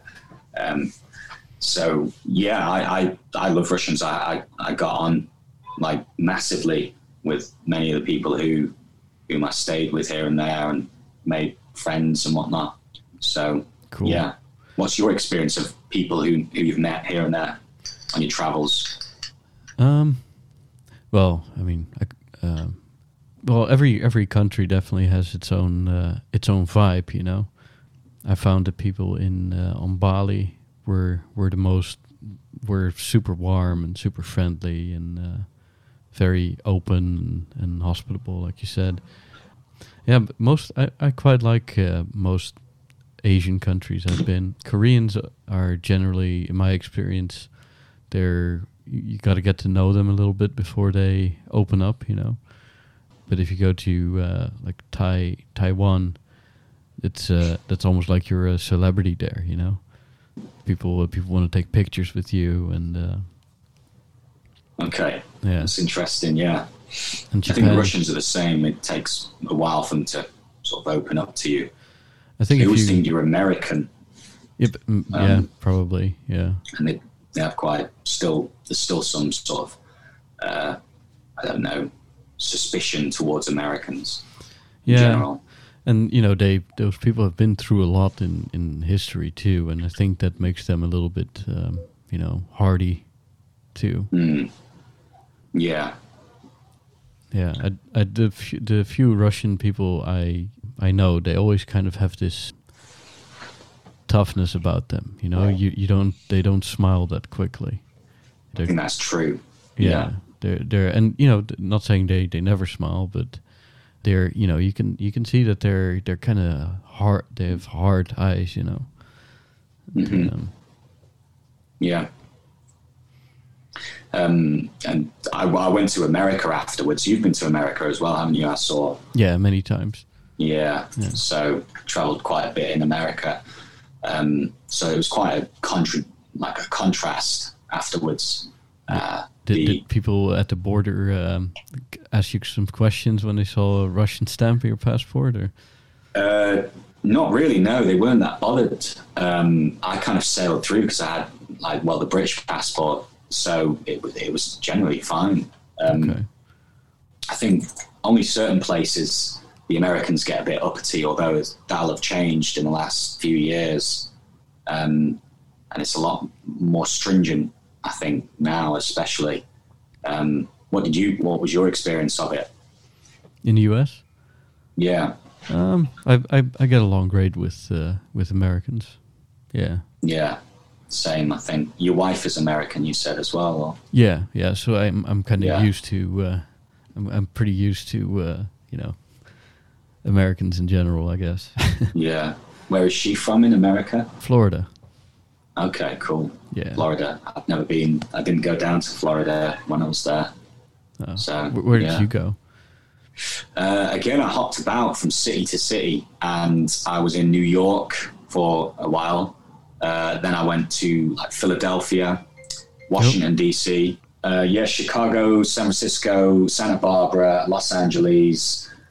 Just hopped about uh, all the major places. I think Wow. there was a lot I left out then. So you went So- from New York to Los Angeles. That's uh, that's a long way. It is, yeah. Um, just I was either getting a train or Amtrak things. Um, yeah, it was it's good. I, I really loved it. I think I, I knew a lot of Americans from my time in London, so I had people scattered about here and there. Couches to crash on. Yeah, yeah. So there was like a place for me to stay in San Francisco, in Los Angeles, New York.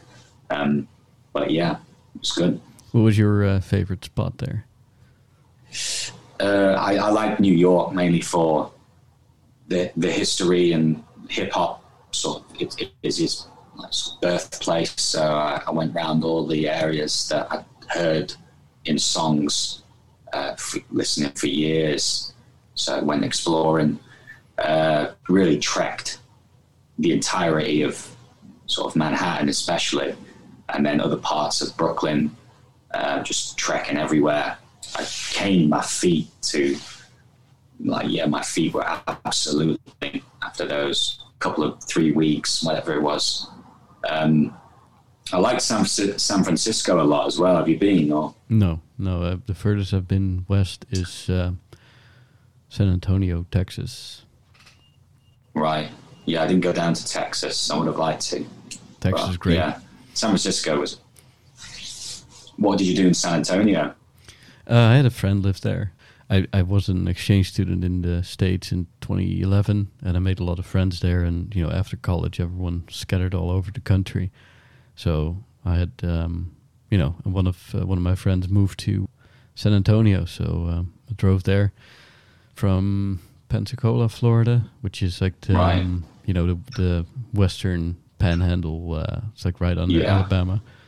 Did uh, did the music uh, the street like Fifth Fifth Street? It's called if I remember correctly, and there's all the music joints and barbecue places, and um, yeah, man, Texas is cool. Yeah, Right, I will go at some point. Definitely, I think. Um, have you been to New wanted to- Orleans? I haven't. No, it's one of the play. Another place I really wanted to go, Yeah. uh, just for mm, like jazz history and stuff, um, but didn't get a chance. Um, and at the time, I think I can't remember. America only allowed you three months stay, Correct. uh, so I don't know if it's still the same now. But um, right so I now, needed. right now, there's I- I no was way to really get in at all. Yeah, of course. Um, I was really pushing it at the time. I think I I flew. I, I flew back from LA, but I had to fly to Philadelphia because all these. It was the Christmas when all these uh, storms had hit, um, and so all flights had been cancelled. So I had to stay an extra week in Philadelphia, I think it was, and then fly back after this had all cleared up. This was ten years ago now. Okay. So yeah, How, how, now. how old were you when you did the Russian trip and the U.S. trip and everything? From the age of 18 to till like 20, 21, 22. Wow. So, and then I came back to Britain and then, yeah. And then when I came back, I was looking for a to stay in London, stayed there for a bit, too expensive, and then moved up to um, like Manchester, um, lived there for a while, and got involved in all the sort of underground battle rap scene in across that was happening all across the UK at the time. It was pretty big. Um, so I was involved with that for a time and then stepped back from it and kind of just pursued other things, writing and whatnot. Okay. So yeah, Cool. and then we we just decided to release these songs a few months back, and it's what we'll be doing now for the next year or so, slowly building up a channel. Okay. Uh, You want to move into the rest of the lyrics? Yeah, yeah.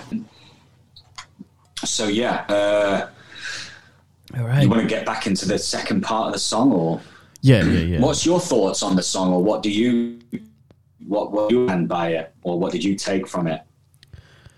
Um, I was like, oh wow, this this is a lot of uh, spot on stuff. It kind of um, ties into what people like Jordan Peterson are saying, and I was like, uh, all right, this this is definitely. It also it also caught my attention because it's.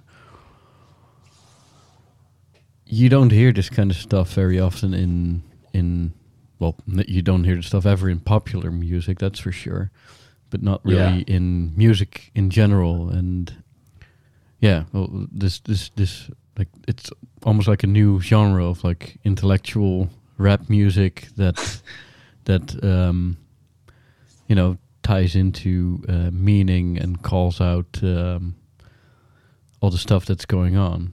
Yeah, I think I think that's how we sort of wanted to frame it. Left Axis, the producer of the song, he calls it essay rap, um, Essay where rap. a lot of yeah, just That's it- good. it's just his term for it.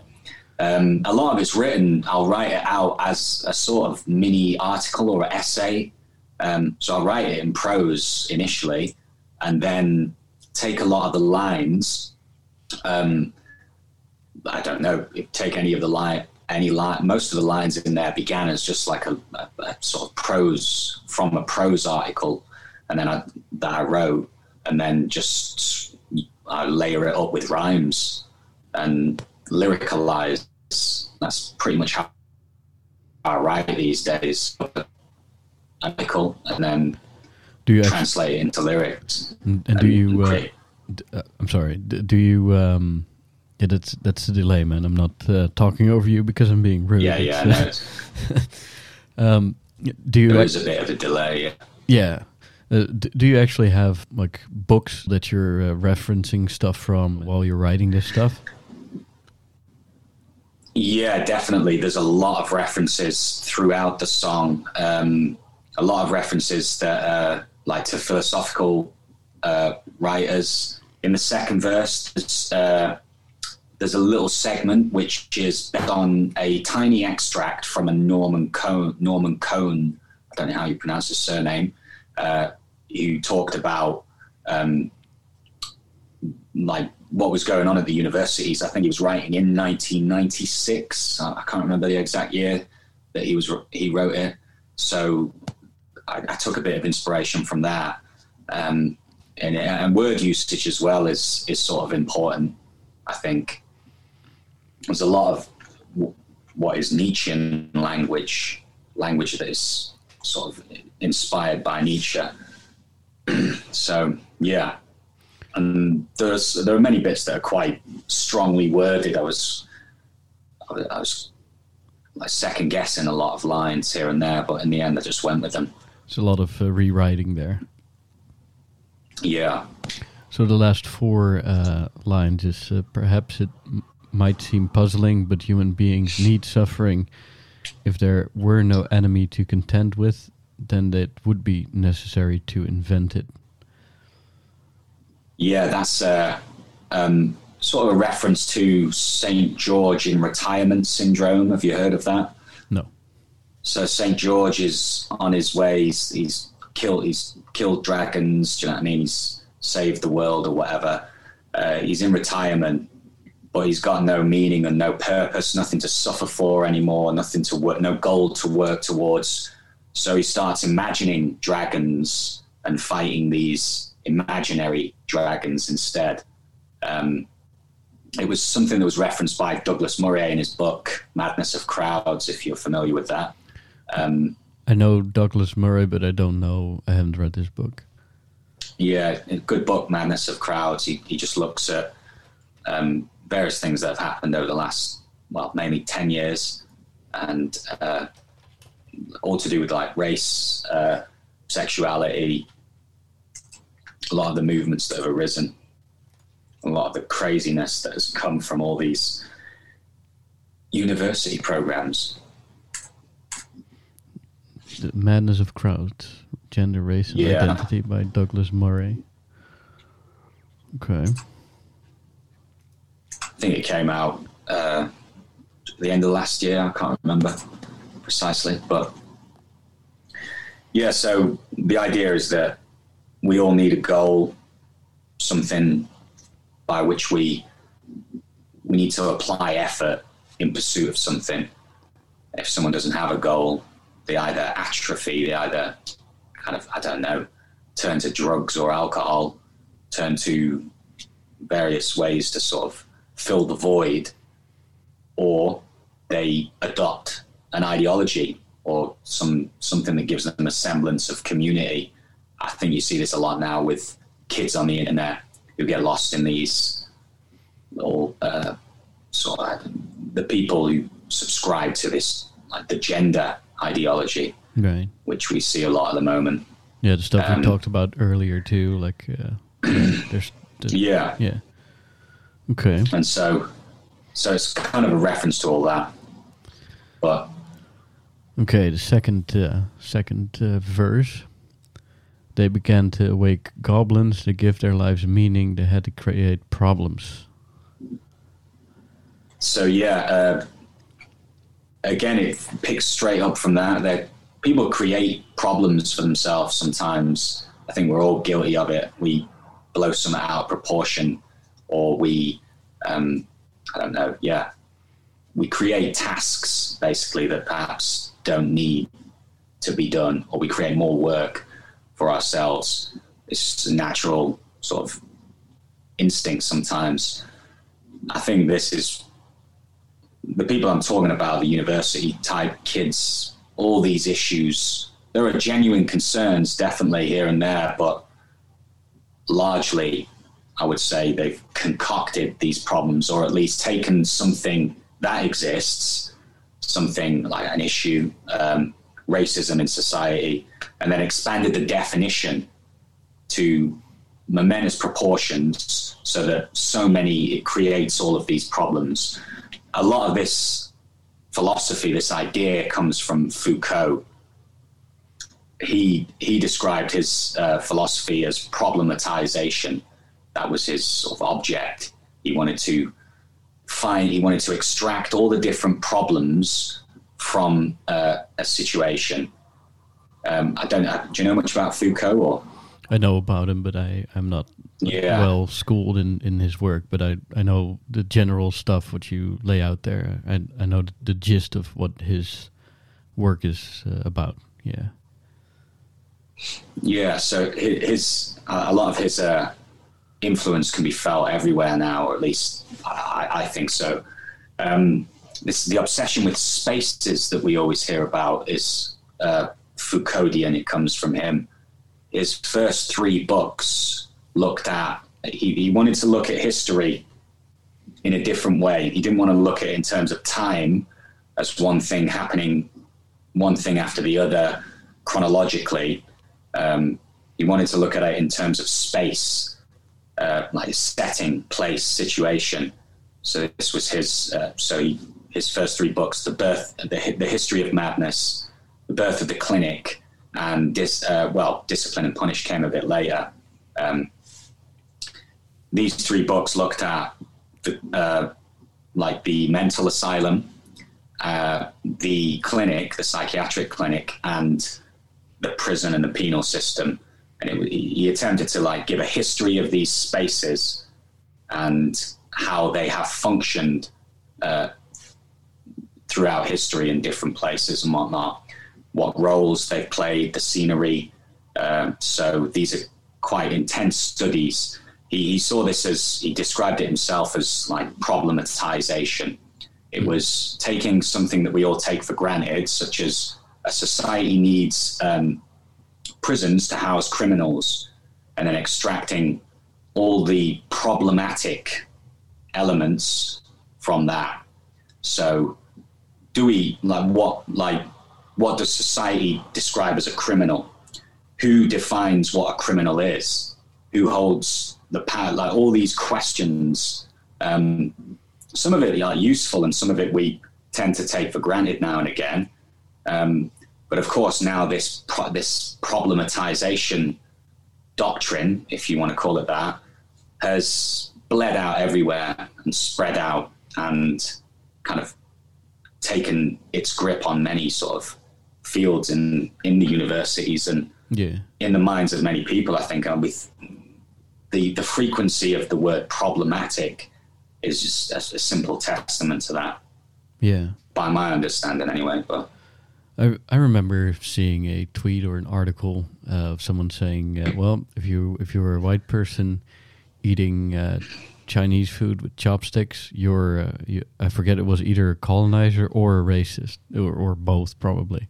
But I was like, "What? What? Huh? What?" Just, yeah, turning, transforming any mundane thing into a problem or finding a problem in it. right. So many of these kids have been taught to think in this Foucauldian way.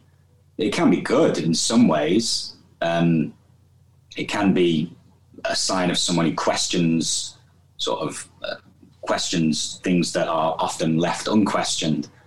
But at other times, it can just be like the article you've probably read there, just finding an issue with something that is just mad Yeah. ultimately or stupid in some way. But yeah, so that's why the song is called problematic as well. It's sort of a, it's the like the the frequency of this word now, or for a while it became extreme. It, it, you heard it everywhere, and various things described as problematic. It's become like a sort of ironic term now. Yeah. Um, I think people have tagged on to the fact that it had become that, but It's kind of become a parody of itself at this point. Yeah, yeah. So um, that's what this verse is about as well. Them they have to create a bunch of these problems and this church house of mad apparatchiks. They concoct a bunch of wacky ideas, uh, concoctions of cosmic idiocy, and then it's churned out by the universities and the people who are on these courses. Um, and it's everywhere. It can be like its stenches smell everywhere. It's in. It leaks into all the mainstream press. It leaks into all media. You start seeing it on mainstream TV shows like uh, Netflix, etc. And the people who have not sort of subscribed to this set of ideas feel a bit kind of um, alienated by it all. And the people who are very much have been possessed by it um, don't even recognize I don't know what's happening. I think because they're in its, they're in the stream itself. Right. So yeah, and then I think we, we, we hear a lot about it. I think there's been a massive turn towards mental health uh, questions. People have developed this obsession with talking about mental health all the time. In my view, talking doesn't solve a lot of problems. It generally creates more problems, and a, an emphasis on mental health can be detrimental to health in general, in my view, especially for young teenagers. I work with a lot of kids in care, kids who've been through really rough circumstances, abuse, all, all manner of things. Um, in what, often- in what uh, place do you work with them? Uh, I was working for quite a while for the last few years with kids all around um, who were in care, and I was helping them with their academic studies, maths, English, etc. Um, but a lot of the I was in care myself throughout my teen years. Um, my mom died when I was little, so I was in care, uh, and a lot of the issues that they have are what we'd call mental, the mental health issues in my view, a lot of it um, springs from sort of physiological, like like physical health issues uh, and things they've witnessed or things they've seen that they cannot alter, and they don't possess the vocabulary or the the words to describe these feelings. Um, ultimately, all you can do is ensure that their physical health remains strong that's that's my takeaway from it all. Um, so I'm, I'm I'm always a bit put off by this massive emphasis in the press and the media now about talking and talking about mental health all the time, um, especially for those who've had traumatic circumstances, watching their mother die or they've been abused in some way. I don't think this is the best approach personally. I think talking groups can help to a certain extent and the, the child or the teenager or whoever, an adult, needs to be able to have people whom he or she can talk to. Um, but yeah, I'm, I'm, I'm a bit alienated myself from this mainstream emphasis that has arisen. Right. Well, it- this- it's the same with some some people on on Twitter or other social media pages. They put it in their profile, like they kind of say they they make it a part of their identity. They they want the first thing you see about them, the first thing you learn about them is they want you to know that they're like uh, manic depressed and bipolar. and- Yeah. And, name another anxiety disorder that's not one. Anxiety is a very Yeah. yeah, or ADHD. Yeah, it's become a sort of ID characteristic now, hasn't it? Yeah. again, like these, a lot of these things are, I don't know, transitory. Through state being down or sad or depressed or whatever for whatever reason. Maybe you've had a breakup. Maybe you, like, you've been in poor health or something. Um, absorbing depression or anxiety a part of who you are. Um, I don't, I don't, I don't regard that as sort of like Yeah. healthy. I, th- I think that's probably not helping. I don't know. I'm not. I'm not an expert on these kind of things, but I, I see it a lot with the kids now and the new generation, the Generation Z guys. Um, yeah, I, I, I don't think this pathological obsession with mental health ultimately helps. We see everyone from Prince Harry and to all sorts of celebrities going on and on about it. Um, yeah, and I think it it has come from these university departments that have pumped this sort of I, these ideas out for a while. Um, and now mental health, your mental health issues have become a facet of your identity. Right. Um, instead So- of instead of something you have to work out and try to find a way to to deal with and kind of move on. Try to live your life the best way you can. You know. Yeah, to overcome, I think. Yeah. Or, yeah, or or deal with in in a way you know that makes you a productive, functioning person in society. I guess. yeah, Yeah. um, and that's when well, I start listing off a few of the things here as well. The um, the the wretched spectre of oppression, the fetish of progression, constant progress, um, and they believe in like I think the only type of progress we ultimately have is technological progress. The real people who push things forwards are the scientists, the engineers, the artists who come up with the the sci-fi ideas in the first place, and then engineers and scientists ultimately figure out how to do this, and that's what leads to the progress as we see it. The fact that I can speak to you now, you're in Rotterdam and I'm here, and we can talk through. You know I mean, I don't think we have progressed morally. Um, I think we've just altered moral values, just changed a bit. Whereas a lot of the people who call themselves progressives generally are talking about like what I glean from it is moral progress. I think I don't know. Um, I'm always a bit suspicious of that because the communists and the fascists were saying exactly the same thing. They were the progressives of their era. They were the people trying to create the new world, the new men, or the new society. So, um, yeah, And there's there's not to say that that everything is perfect or things couldn't be improved or anything, but when things get when people start talking about utopian ideas and and you know that's when I also kind of get nervous. And there, Yeah, there same. seems to be a lot of that. Like it never never works out well, in, as far as I know. Yeah. How much of it do you think is due to youthful uh, daydreaming or youthful sort of ideas? Because I was quite, um, I would say, left wing in my youth in that regard, like utopian thinking and Right. we can create a better society, etc. And since I've probably grown a, a lot more realistic. Well, I'm, I'm sure Well- there's there's definitely an element of that to that. I remember when I was in high school, and we I, f- I forget which. This is a long time ago.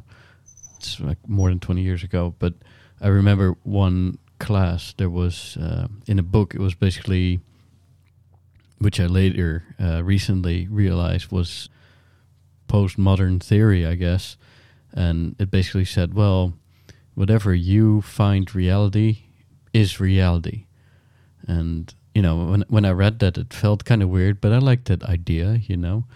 But then when I, when I was like riding my bike home, I was I, I was thinking about that for a long time as a as a, like a thirteen year old, and and I came to the conclusion, but what if I want my bike to be a Ferrari or a spaceship, and what if I want Mm. to have a million euros in my bank account? And what if I want, um, you know, if I want to fly like a bird?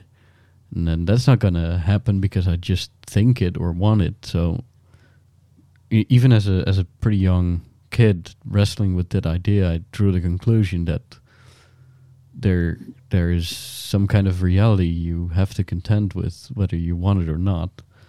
But you know, I I I figured it out at a pretty young age, I guess. But what puzzles me is that there's young adults who kind of still live in this have, have these ideas that you that I think you are have supposed to have figured out when you're at least in your early twenties, you know. And, Yeah. Um, and pe- people who who what else? The one thing that really bothers me and puzzles me most of all is safe spaces in college campuses. Like uh, there's ideas I disagree with, and therefore I want to have a little bubble in which I won't hear those ideas, so I'm I can pretend they don't exist. Like I'm gonna plug my ear and say la la la la, it doesn't exist, it's, and therefore it doesn't exist. I'm like that. That's kid stuff, you know. That university is supposed to be the Mm. opposite of that. You're supposed to have your worldview destroyed from all angles, and so you can figure out what's true, you know. And um, I don't know. It, it's it's like, yeah, I, I think a lot a lot of people just need to grow the hell up, you know. Mm. It's uh, and and for some reason that that yeah they they don't want to, and and a lot of people don't want that too, and uh, yeah, I think, yeah, like uh, I suspect I, I wrote some, of, well, um, I can't remember where I read about it, but only in the last 10 years have adults started to take seriously some of the more wackier kind of ideas that are sort of springing from the youth. Um, A lot of these, the gender ideology sort of ideas that have come to us through various channels here and there, um, and it's sometimes hard to trace where they come from, um, but have suddenly burst out into popularity, like declaring oneself non-binary and opting out of the sex binary, as if that is even possible. Um, this has become a sort of little fashionable kind of thing to do now, and uh, they they think perhaps they're who they truly are. Um, and these ideas are taken seriously by the mainstream or by adults, and now it's like companies and firms, and the activists are pushing it here and there and everywhere. Um, and it's wrapped in lovely, kind of nice cloak. Uh, comes, you know I mean, you get the chance to be compassionate and kind and fair by. So uh, a lot of these movements are driven by I don't know, appealing to people's egos and making them feel like they have to uh, accept these ideas, otherwise they're not being kind and compassionate. Right, Um, so much of politics now relies on that, I think, um, and it creates the situations we've seen for the last five years. well, it creates reactions. well, the one thing um, that really kind of puzzled me, but that that made me realize, like, okay, I guess this is where we are now, um, was when the whole um, Greta Thunberg thing happened. It's like there's this like 16 year old kid who, um, you know, who suddenly gets to speak in front of the United Nations and and um, yell at politicians, and Mm, I'm like, okay, well, it, you she can have her opinion, but it's, it's she's still a 16 year old kid. Like what? Like why? But I guess the world leaders have to take her seriously it's because. yeah. And then then uh, I saw an interview. Uh, I read an interview somewhere with her parents, and apparently she she has like uh, autism and OCD, and, and she got really focused on this on this climate stuff. And her parents were basically like, "Well, we're gonna just do everything that makes her happy, no matter what, and um, you know we're gonna support her and uh, blah blah blah blah blah." And a couple of years later, here we are at the United Nations, and I guess the world is listening to it and taking her word very seriously, like she's some kind of scientist or something uh, that that has this very deep original idea that will save the world or something. I I I just don't really, I don't, I I didn't really understood the whole thing to be honest. Then the next day in the, in the newspapers, like, oh, it's so stunning and brave, and uh, wow, you know, like uh, the po- the politicians Yeah. should listen to that, and uh, it's, it, yeah, it, it, it was just weird to me, and it was even weirder that people took that whole thing so seriously. Mm. She reminds me a bit of like these medieval child preachers they used to wheel out. They like a lot of these little Christian movements and in the sort of uh, I don't know what century, thirteenth, fourteenth, maybe. They used to like have child preachers um, who like would walk through a town preaching or stand in the square or whatever. So it's a bit like that in some ways. I don't know. Um, Yeah, I don't know much about it all, to be fair. Um, But, but the whole So- whole thing that that we should really care and take seriously the opinion of a 16 or 17 year old. No, we fucking don't. I mean, when I think of what what I and my buddies were thinking, uh, and even the smart, the really smart kids in the in the class when we were when we were that age, we were all you know just kids. Yeah, with no life experience, with no real, you know, we we're just kids, and you know, kids, and that's not saying that not kids cannot have interesting thoughts, but I know what you mean. Yeah, it's sort of it's become this symbolic. She's become this symbol almost, really, and they've transformed her into a symbol. Um, so it's how human beings sort of function a bit. Like we always need our symbols, um, right, idols to worship or whatever.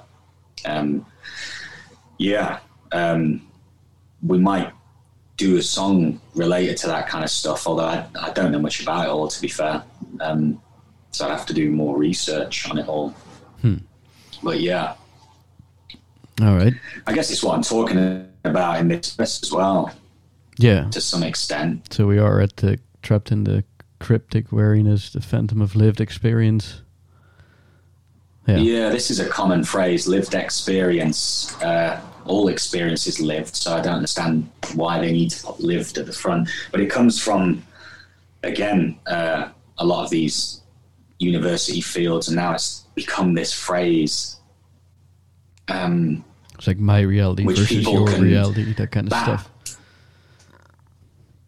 pretty much, yeah. It's like post-positivist, which means it sort of it sort of denies any objective reality. It says that, do you know what I mean? Yeah.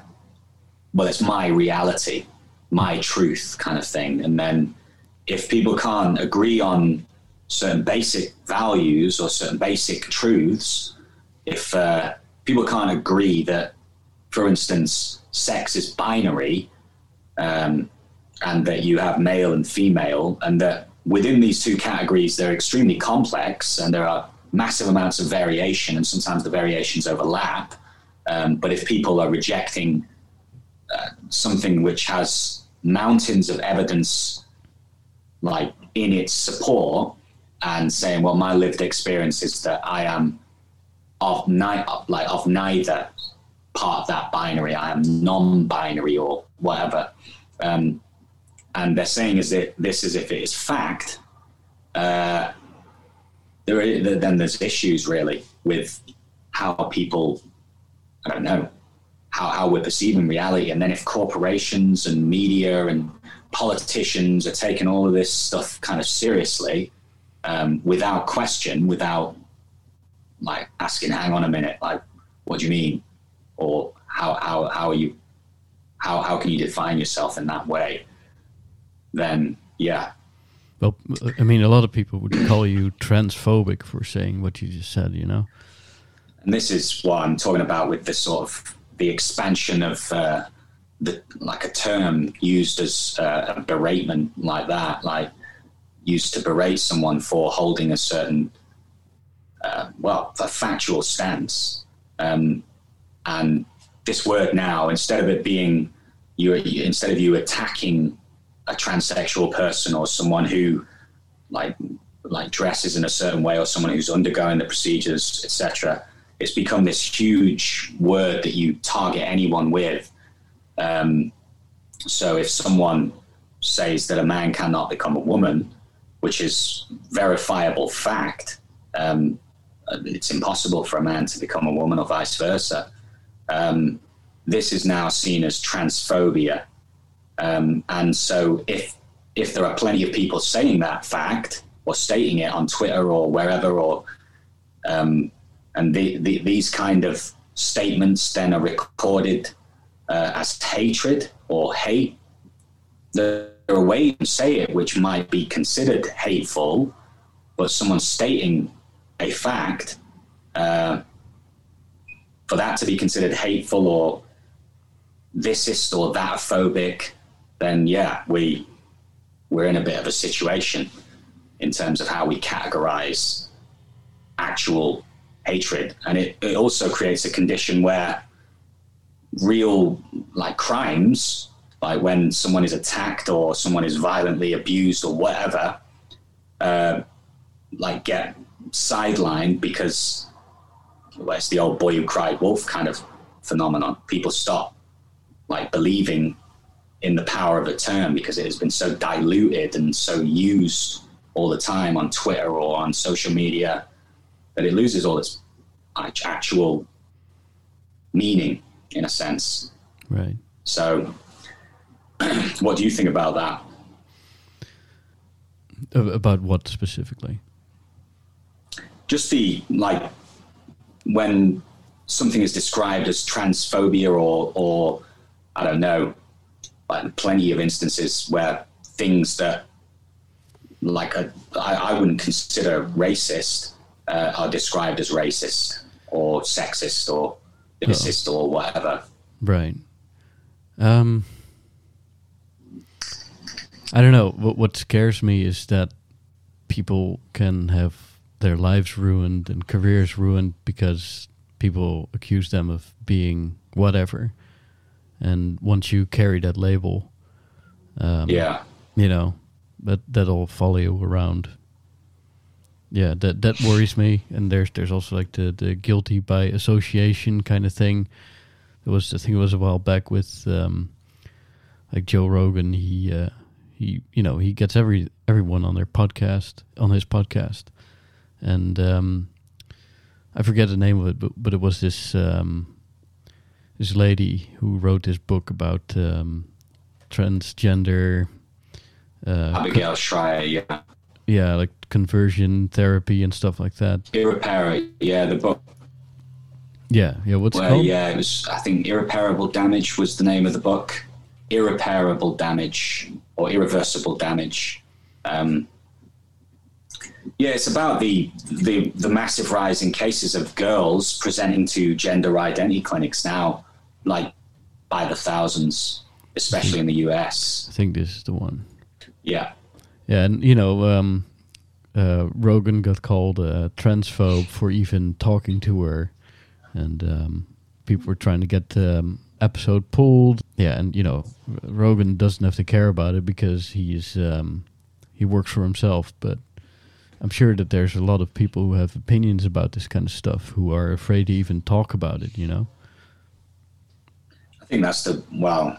That's why I sort of wanted to start doing these songs, basically to start in a different way, talk about certain issues that supposedly we're not allowed to talk about. Uh, I'm just going to talk about them, and I'll try and be fair and reasonable, and I'm willing to engage in any sort of conversations. A lot of my friends have always been like, I don't know, I wouldn't consider them like people who've swallowed this ideology, but nonetheless like left left wing. Uh, but then I have mates across the spectrum. So what would they say? What, what do they think of what you're uh, what you're saying? Are they, are they on board with the whole uh, stuff you're criticizing in the song, or some of them understand it where I'm coming from. They might not agree with all like certain points, um, but it's the inability to actually like discuss certain ideas now, right? Without it receiving one of these sort of tags and and it's become like a cliche now. People saying, um, "Oh, you can't say anything," blah blah blah. It's it's it's a cliche because it's true, and yeah, but that's, many that's companies dangerous, and, man. That's dangerous. Precisely, I think you need to be able to speak about, um, and even I don't know the tech companies like getting rid of uh, some of these conspiracy theory types.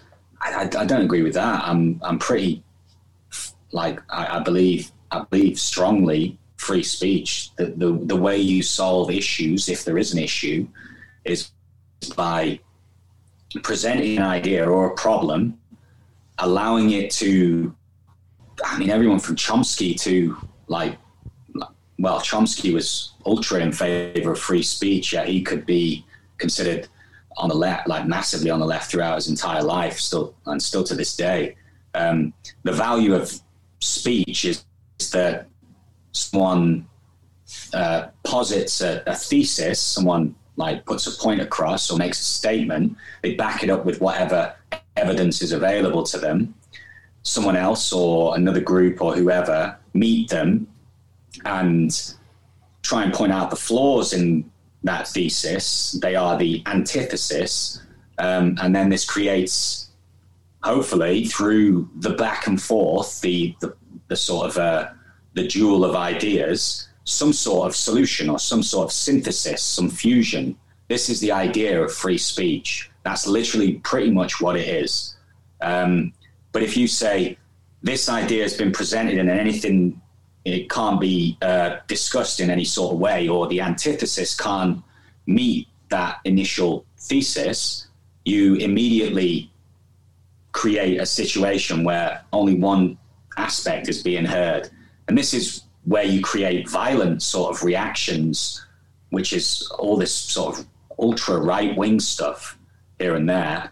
Right. Um, and yeah, and then if people are in paths, um, you, I don't, good luck kind of stopping them heading down that once you've cut off the ability to actually communicate in certain ways. Right. Um, we see this with plenty of people like getting shelved on social media, deleted, or even a lot of these conspiracists are chucked out and whatnot. So I don't know. There's, there's arguments either way, really, um, with regards how do you like these little bubbles do form and do produce sort of negative uh, consequences or and whatnot.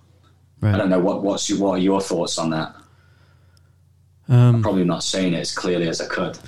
no, I, I'm a very firm believer in free speech. You know, and because that's that's why that's where bad ideas get rooted out. You know, and um, Yeah. and I'm I'm I'm totally for people saying whatever they want as long as it's not inciting violence and not breaking any laws. You know. Um, but yeah, the, the fact that they were uh, that they're trying to, they I read an article this week that um, uh, Jordan Peterson is uh, bringing out his next book next year, and apparently there was like a whole riot at the Penguin, the publisher, of Yeah, uh, yeah. employees crying, and they they wanted to to ban that book. They wanted to that book not to come out, and I'm like, well, my answer to that always is, well, if that book is so terrible, why don't you write another book to counter all the bad ideas in that book or all the ideas that you disagree with? And you know, if if you are if you have truth and logic on your side, um, you will you, your um, your ideas will win. You know Mm. and I, I think that's that's the only way forward, really. And um, yeah, w- when speech is banned, that's always that. That's just I find it very creepy. I mean, um, I I listened to um, to the Howard Stern show in the 1990s. You know, it was like this uh, shock jock radio show from the U.S. There's clips all over YouTube if you Google him, and he would have these insanely offensive bits and and he would he would literally invite like KKK members and goof on them, and they would they would say all these insanely racist things, and you know it was, uh, and I don't think any of those. And, and at one point, like I think like thirty mil, he had an audience of like thirty more than thirty million every day, and I'm pretty convinced that no one got converted to the KKK because of him having a KKK guy on. You know, it was just Mm. um, absurdist comedy, and basically, if you want to, if you want to people to figure out how bad an idea is, just put it out in the light, and people can hear it, and you know. And that guy came across as a complete racist piece of shit lunatic, and because that's what he was, Yeah. and and that's why it was just kind of funny and wild because they invited that guy on, you know. And it's the same with uh, kind of the same with comedians making offensive jokes. You know, they're trying to silence comedians now. People who make jokes. I guess there's some things you can't Hmm. absolutely make jokes about anymore now. I was like, well, why not? Like people get offended by it. Okay, well, then you just don't listen to it. yeah, you can't police. Uh, yeah, and, and by like, the way, that that's where another, people get offended. that, that's another interesting thing to mention. Like Howard Howard Stern's co-host was Robin Quivers, and she was a black woman, and you know she was and she was she was cool with having this guy in the studio because Mm. by him saying his stuff, and people, anyone who listened to the show would come to the conclusion, any rational person anyway, would come to the conclusion, well, this guy is not, you know, Pretty much, yeah. Like this is the importance of free speech. It's not really done in like well, it is done in favor of the people speaking, obviously, but at the same time, the people listening to two people speaking or an argument or a debate or whatever, a um, uh, the people make their mind up based on how someone presents an idea. If someone's presenting an idea genuinely racist or this or that or whatever, people pick up on that. And I think most people will be a bit, you know I mean, against all of that kind of stuff on a natural level. yeah, Um, people have their tribal uh, sort of uh, uh, like their tribal, uh, what's the word? Like, uh, not identities, um, like dedications. I'm, I can't find the word, sorry. but yeah, um, allow people to speak in, in general. And I don't know, it, it, I hear a lot of stories online as well, especially considering uh, like I'm quite deeply involved in the whole uh, issue surrounding uh, transgender rights and and uh, feminist rights and all the rest of it. Well, women's rights and whatnot. A lot of the feminists on Twitter are quite sort of have their backs up about that. I think for good reason in many ways. So um, I don't know how much you know about all that, or Well, I, I, know that there's some feminists out there who who also got um, vilified because they weren't like hardcore feminist enough, I guess. I think there's lots of different, yeah. Uh, there always has been different movements in feminism. Um, I think the issue surrounding um, transgenderism has basically uh, created a new a new movement, um, which acknowledges the difference between man and woman, and like on a biological level, but also in, in many other ways. And there's always like you could call it differential feminism. There's always been that strand of thought in it, but I think it's brought it more to the surface again now. Although you'd probably have to ask one of them about it. They probably know more. Um, Right. but yeah, Okay. Um, let's see the rest of those uh, lyrics. Intersectionality is mentioned there too. The, the shibboleth Yeah, yeah. of intersectionality.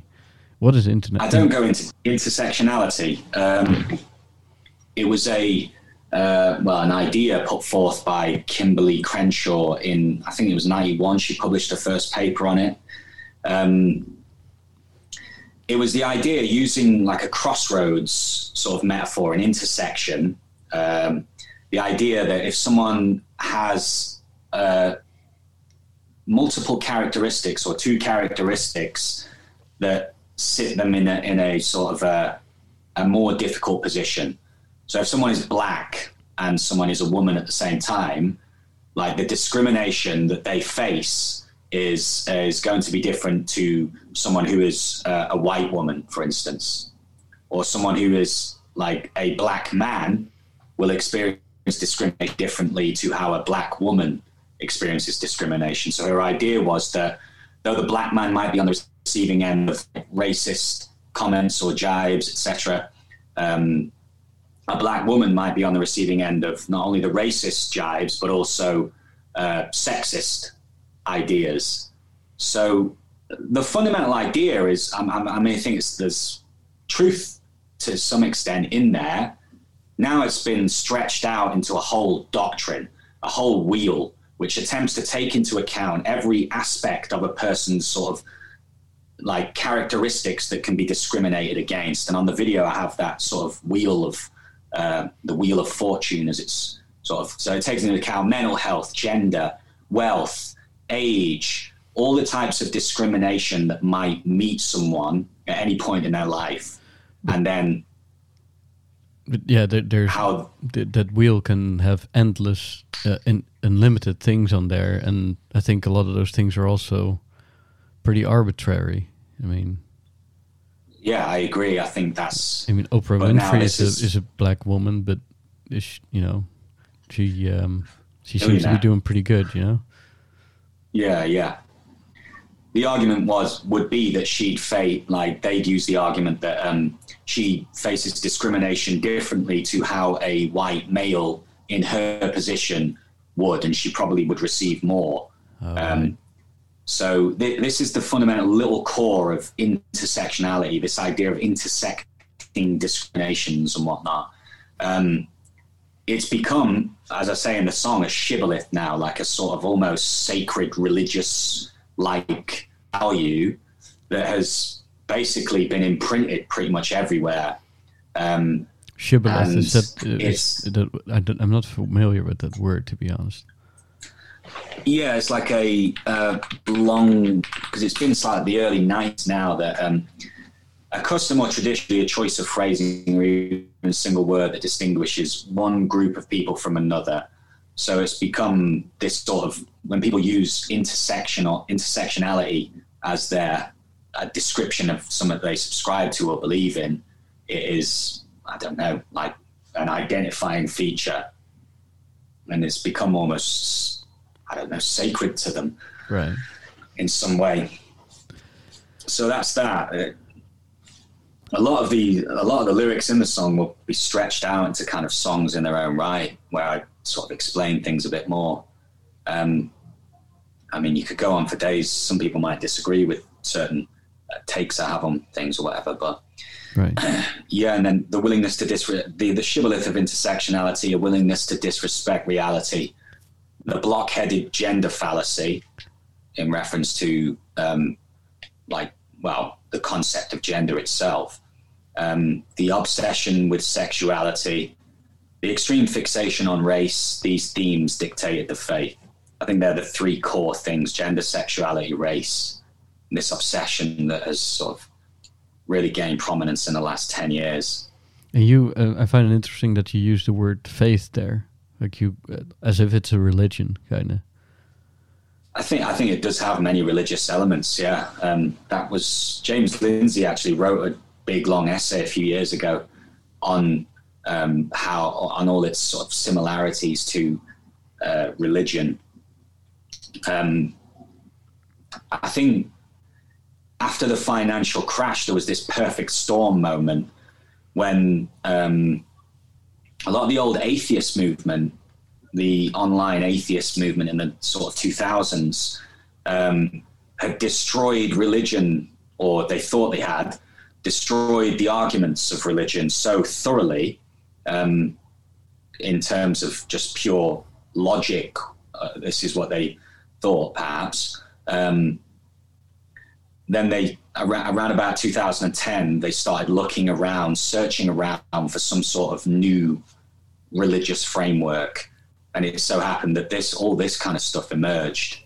Um, so it took hold of many kind of influential figures in working at newspapers or working in the press or the media. It sounded good. It sounded compassionate. It sounded nice. It's cloaked in these robes of nice sounding things. Well, that's that's the Um, thing, you know. Pe- people, the uh, one argument that you hear a lot is, um, well, why do you have a problem with it, this? Do you do you hate uh, trans people? Do you are you a racist? You know, uh, just be just be more compassionate. You know, it's uh, it, it's a free country. Let these people do what they want, and um, if you disagree with this, you're you're an evil person. Or if you if you have anything to say about it, that's um, anything other than than praise it, you um, you know you you're you're um, dysphobic or that ist or uh, you know Yeah, yeah.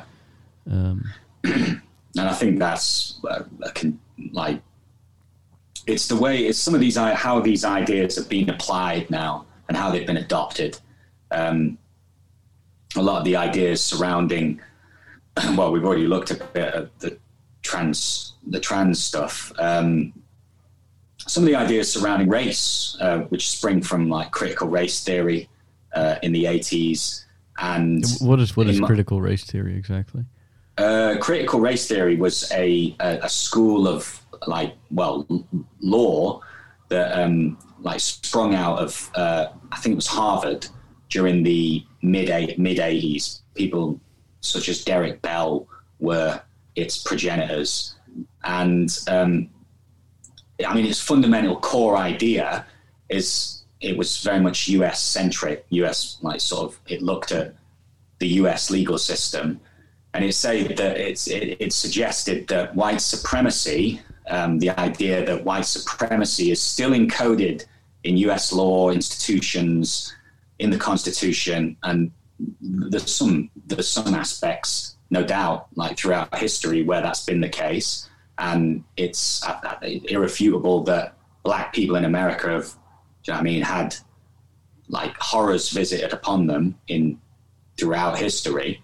Um, but the idea that this, uh, I don't know, this vague idea of white supremacy uh, exists within the institutions themselves still, and that even people, even if racism doesn't exist in people or is rare, um, the the structures and the, the systemic aspects themselves are racist, are set up fundamentally um, from racist motives or in history have been constructed for the purpose of something to be like racist. So it projects racism wherever it can find it, or, or well, onto everything pretty much. And then its doctrines have become extremely fashionable uh, for the last however long. We hear the term white privilege massively. Well, the term privilege from Latin privy uh, and uh, which means private and lege law, uh, like privilege refers to a law for private benefit or a law that's sort of instituted by the state um, and that people um, is backed by coercion in some sense. Anyway, so yeah. you, like the well, critical race theory has found a lot of uh, sort of like currency recently and has I don't know found itself like a lot of people don't don't know where these terms come. they are they have been coined by critical race theorists over the last 30 odd years um, and whether or not these things are making things better, I, I would say they're making things worse. Um, and the the word usage frequencies that you see at the New York Times, that graph that I posted on Twitter, yeah, um, around about 2010, you see all these phrases spike hugely, massively. Yeah, I got then, here uh, here in front of me, like sexism, yeah. misogyny, sexist, patriarchy. It's uh, it's all a pretty flat line, but then it just uh, comes out of nowhere around 2010. So this is before Trump, all of it. You look at all of it, like, yeah, racism just has a huge spike. Racist, racists, institutional racism, huge spike, systemic racism, whiteness, white privilege, white nationalism, white supremacy, KKK, and then all the stuff to do with gender, non binary, gender, gender identity, transgender, gender neutral, etc., and so on and so forth, implicit bias. Um, uh, yeah, Fat shaming is another interesting one. Yeah, so a lot of these things emerge. Um, I think like like in that perfect storm moment where the like we're in the aftermath of the financial crash. Capitalism seems to have failed. You've got the Occupy movement um, in the press. You've got various other things going on. Um, the atheist online movement, which was one of the big movements in the sort of uh, in the 2000s, um, is searching around for some new project to get its teeth into, and all of this stuff. I can't remember who said it, but the great big shifts or crises that happen. It depends on the ideas lying around all this stuff was the critical social justice theories were the ideas that were lying around. Here come the cops to arrest us. Yeah, that's outside. or police, oh, probably. Can you hear that clearly, or Yeah, yeah. It sounds Right, pretty yeah. loud too, man. it is? Yeah, I'm, I'm, I'm. No, I think it's just uh, the road heading down there. But yeah, sorry for the intrusion, but But um, yeah. So Yeah, we got um, yeah, okay, yeah. So that's that's interesting how um, how those subjects suddenly spike there. What, what do you think is the main cause be- for that? um, I think like they, I mean, these ideas were have been around for a lot longer uh, than the last ten years, um, and many of them, I think, you've got to really look, at the history of the left. Uh, ultimately, uh, I think after the collapse of the Soviet Union, um, Marxism massively fell out of fashion, uh, and this late sort of '80s period. Um, was when the left really altered course.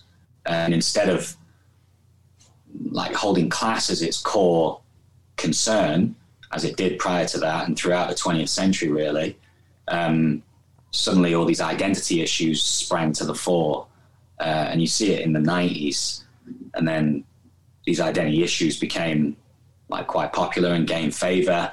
And then all the critical social justice ideas that were based on some of this stuff um, sprang to prominence after after the financial crash and were adopted by many of the mainstream uh, I don't know people who'd come out of universities and who went to work at companies, firms, and corporations. People who went to work for uh, papers like the New York Times or wherever, and slowly this sort of from it, how it looks to me, it looks like this sort of into every everywhere basically a sort of idea that spread Have you ever considered Yeah. um, writing this kind of stuff in, in a book or something, or is this the way you express your ideas and your? Uh, uh yeah no i'm writing tons on tons and tons and documents i've got just reams of it the, the problem is a lot of it's all chaotic and all over the place at the moment i haven't sort of like streamlined it all. The songs are attempt to roughly streamline like a topic into try and simplify it although this song was not that simple. Um I was talking about that with my mate last night. Um like the first song we did uh, was quite simplistic in its arguments. It just tried to boil it down to the core things. This is a bit more complex and the word use is a bit yeah a bit more going on. Um but it's just kind of I don't know. That's what art is, I think, really. Just sort of produce something, see see how it is, and then just keep building on it until you're sort of happy with it. Put it out, and then try and simplify and make better, or make more skillful, or alter it a bit. right, Um, that's my approach, anyway. But and you're gonna make uh, 10, 10 of these songs in total. maybe more i don't know but we the, our, our goal is very simple. 10, 10 songs 10 lyric videos like this all of the songs are sort of linked thematically around these sorts of issues. Um, and It's a badass project, man. yeah it's we call it the, the culture war project inverted commas. Um, so uh, we've got and then we'll we do we do other stuff as well. It's not all done. This isn't the only topic i talk about but yeah so i just thought these issues are massive right now uh, have been have been brought to sort of mainstream prominence and no, I don't see anyone else talking about it. People just either go along with the sort of herd like mentality or um, only people talking about it like people on Twitter or the sort of intellectual types who discuss it on podcasts and whatnot. No one talks about it in a song. So Right. thought there might be a gap there. So we'll try and see what happens with it. Cool. But yeah, Well, but yeah, I, I look forward to uh, discuss the rest of it. Um, so far, this has I'll be been it. very interesting. okay, cool. And uh, yeah, I hope I've not sort of bored you with no, no, man, not about- not at all. It, it's uh, it was great. It was uh, I've I've really really enjoyed this. Uh, like the, the only only thing that I that that I didn't like is the the you know the connection problems every now and then. But that's you know that's just circumstances that we can't really help, I guess. Um, but the, I've, I've I will. I'll, Yeah, I've I've really really enjoyed the conversation, man. yeah, likewise. And um, uh, I'll give you a message tomorrow, and we'll set a day to just do the final bits if you want. Yeah. Um, and yeah, I'm actually writing a lot about all the all the little bits at the moment, so you might see some stuff on Twitter pop up like in the next couple of days as well. So Okay. yeah, I need to post a bit more on Twitter. I'll be sure to keep an eye on it, man. Uh, Yeah, cool. it's uh, Right, well, uh, yeah, I'll chat to you tomorrow then. Yeah. yes, sir. Yeah, that's Okay, um, cool. it- it- Um, if, if I added this together into one big thing, it's gonna be uh, yeah, it's gonna be a big, interesting one. Uh, hopefully, yeah. Um, I think there'll be quite a lot of bits maybe cut out or whatever, but yeah. Um, right, cool. I'll, I'll speak to you. Uh, I'll speak to you tomorrow. yeah, man. Yeah. Thanks for your time. Looking forward Yeah, to. Yeah, likewise, man. Thank you for having me on as well. Uh, I appreciate it. I think this will be my first sort of ever podcast. I don't think I've not yeah, I've not never uh, chatted with my mates and whatnot. We've recorded it, but never actually been on a podcast. So well, yeah. I hope uh, I hope it'll be uh, one of many for you. Perhaps, yeah. We'll see. I would like to. I would like to do it more. Need to streamline what I think about things, though. But yeah, thank you, thank you very much, and Welcome um, and thank you. yeah, I'll chat to you later. Yes, See you sir. bit. See ya. All right, cool. Yeah, bye bye, bye bye. But that was quite an interesting episode, wasn't it? Go to diederik.blog to find all the show notes and all the information regarding this episode, and be sure to find Francis on Twitter. That's Francis Aaron UK. You can find him there, and uh, also find him on YouTube. If you look for Francis Aaron, you will find him. That's spelled F R A N C I S A A R O N.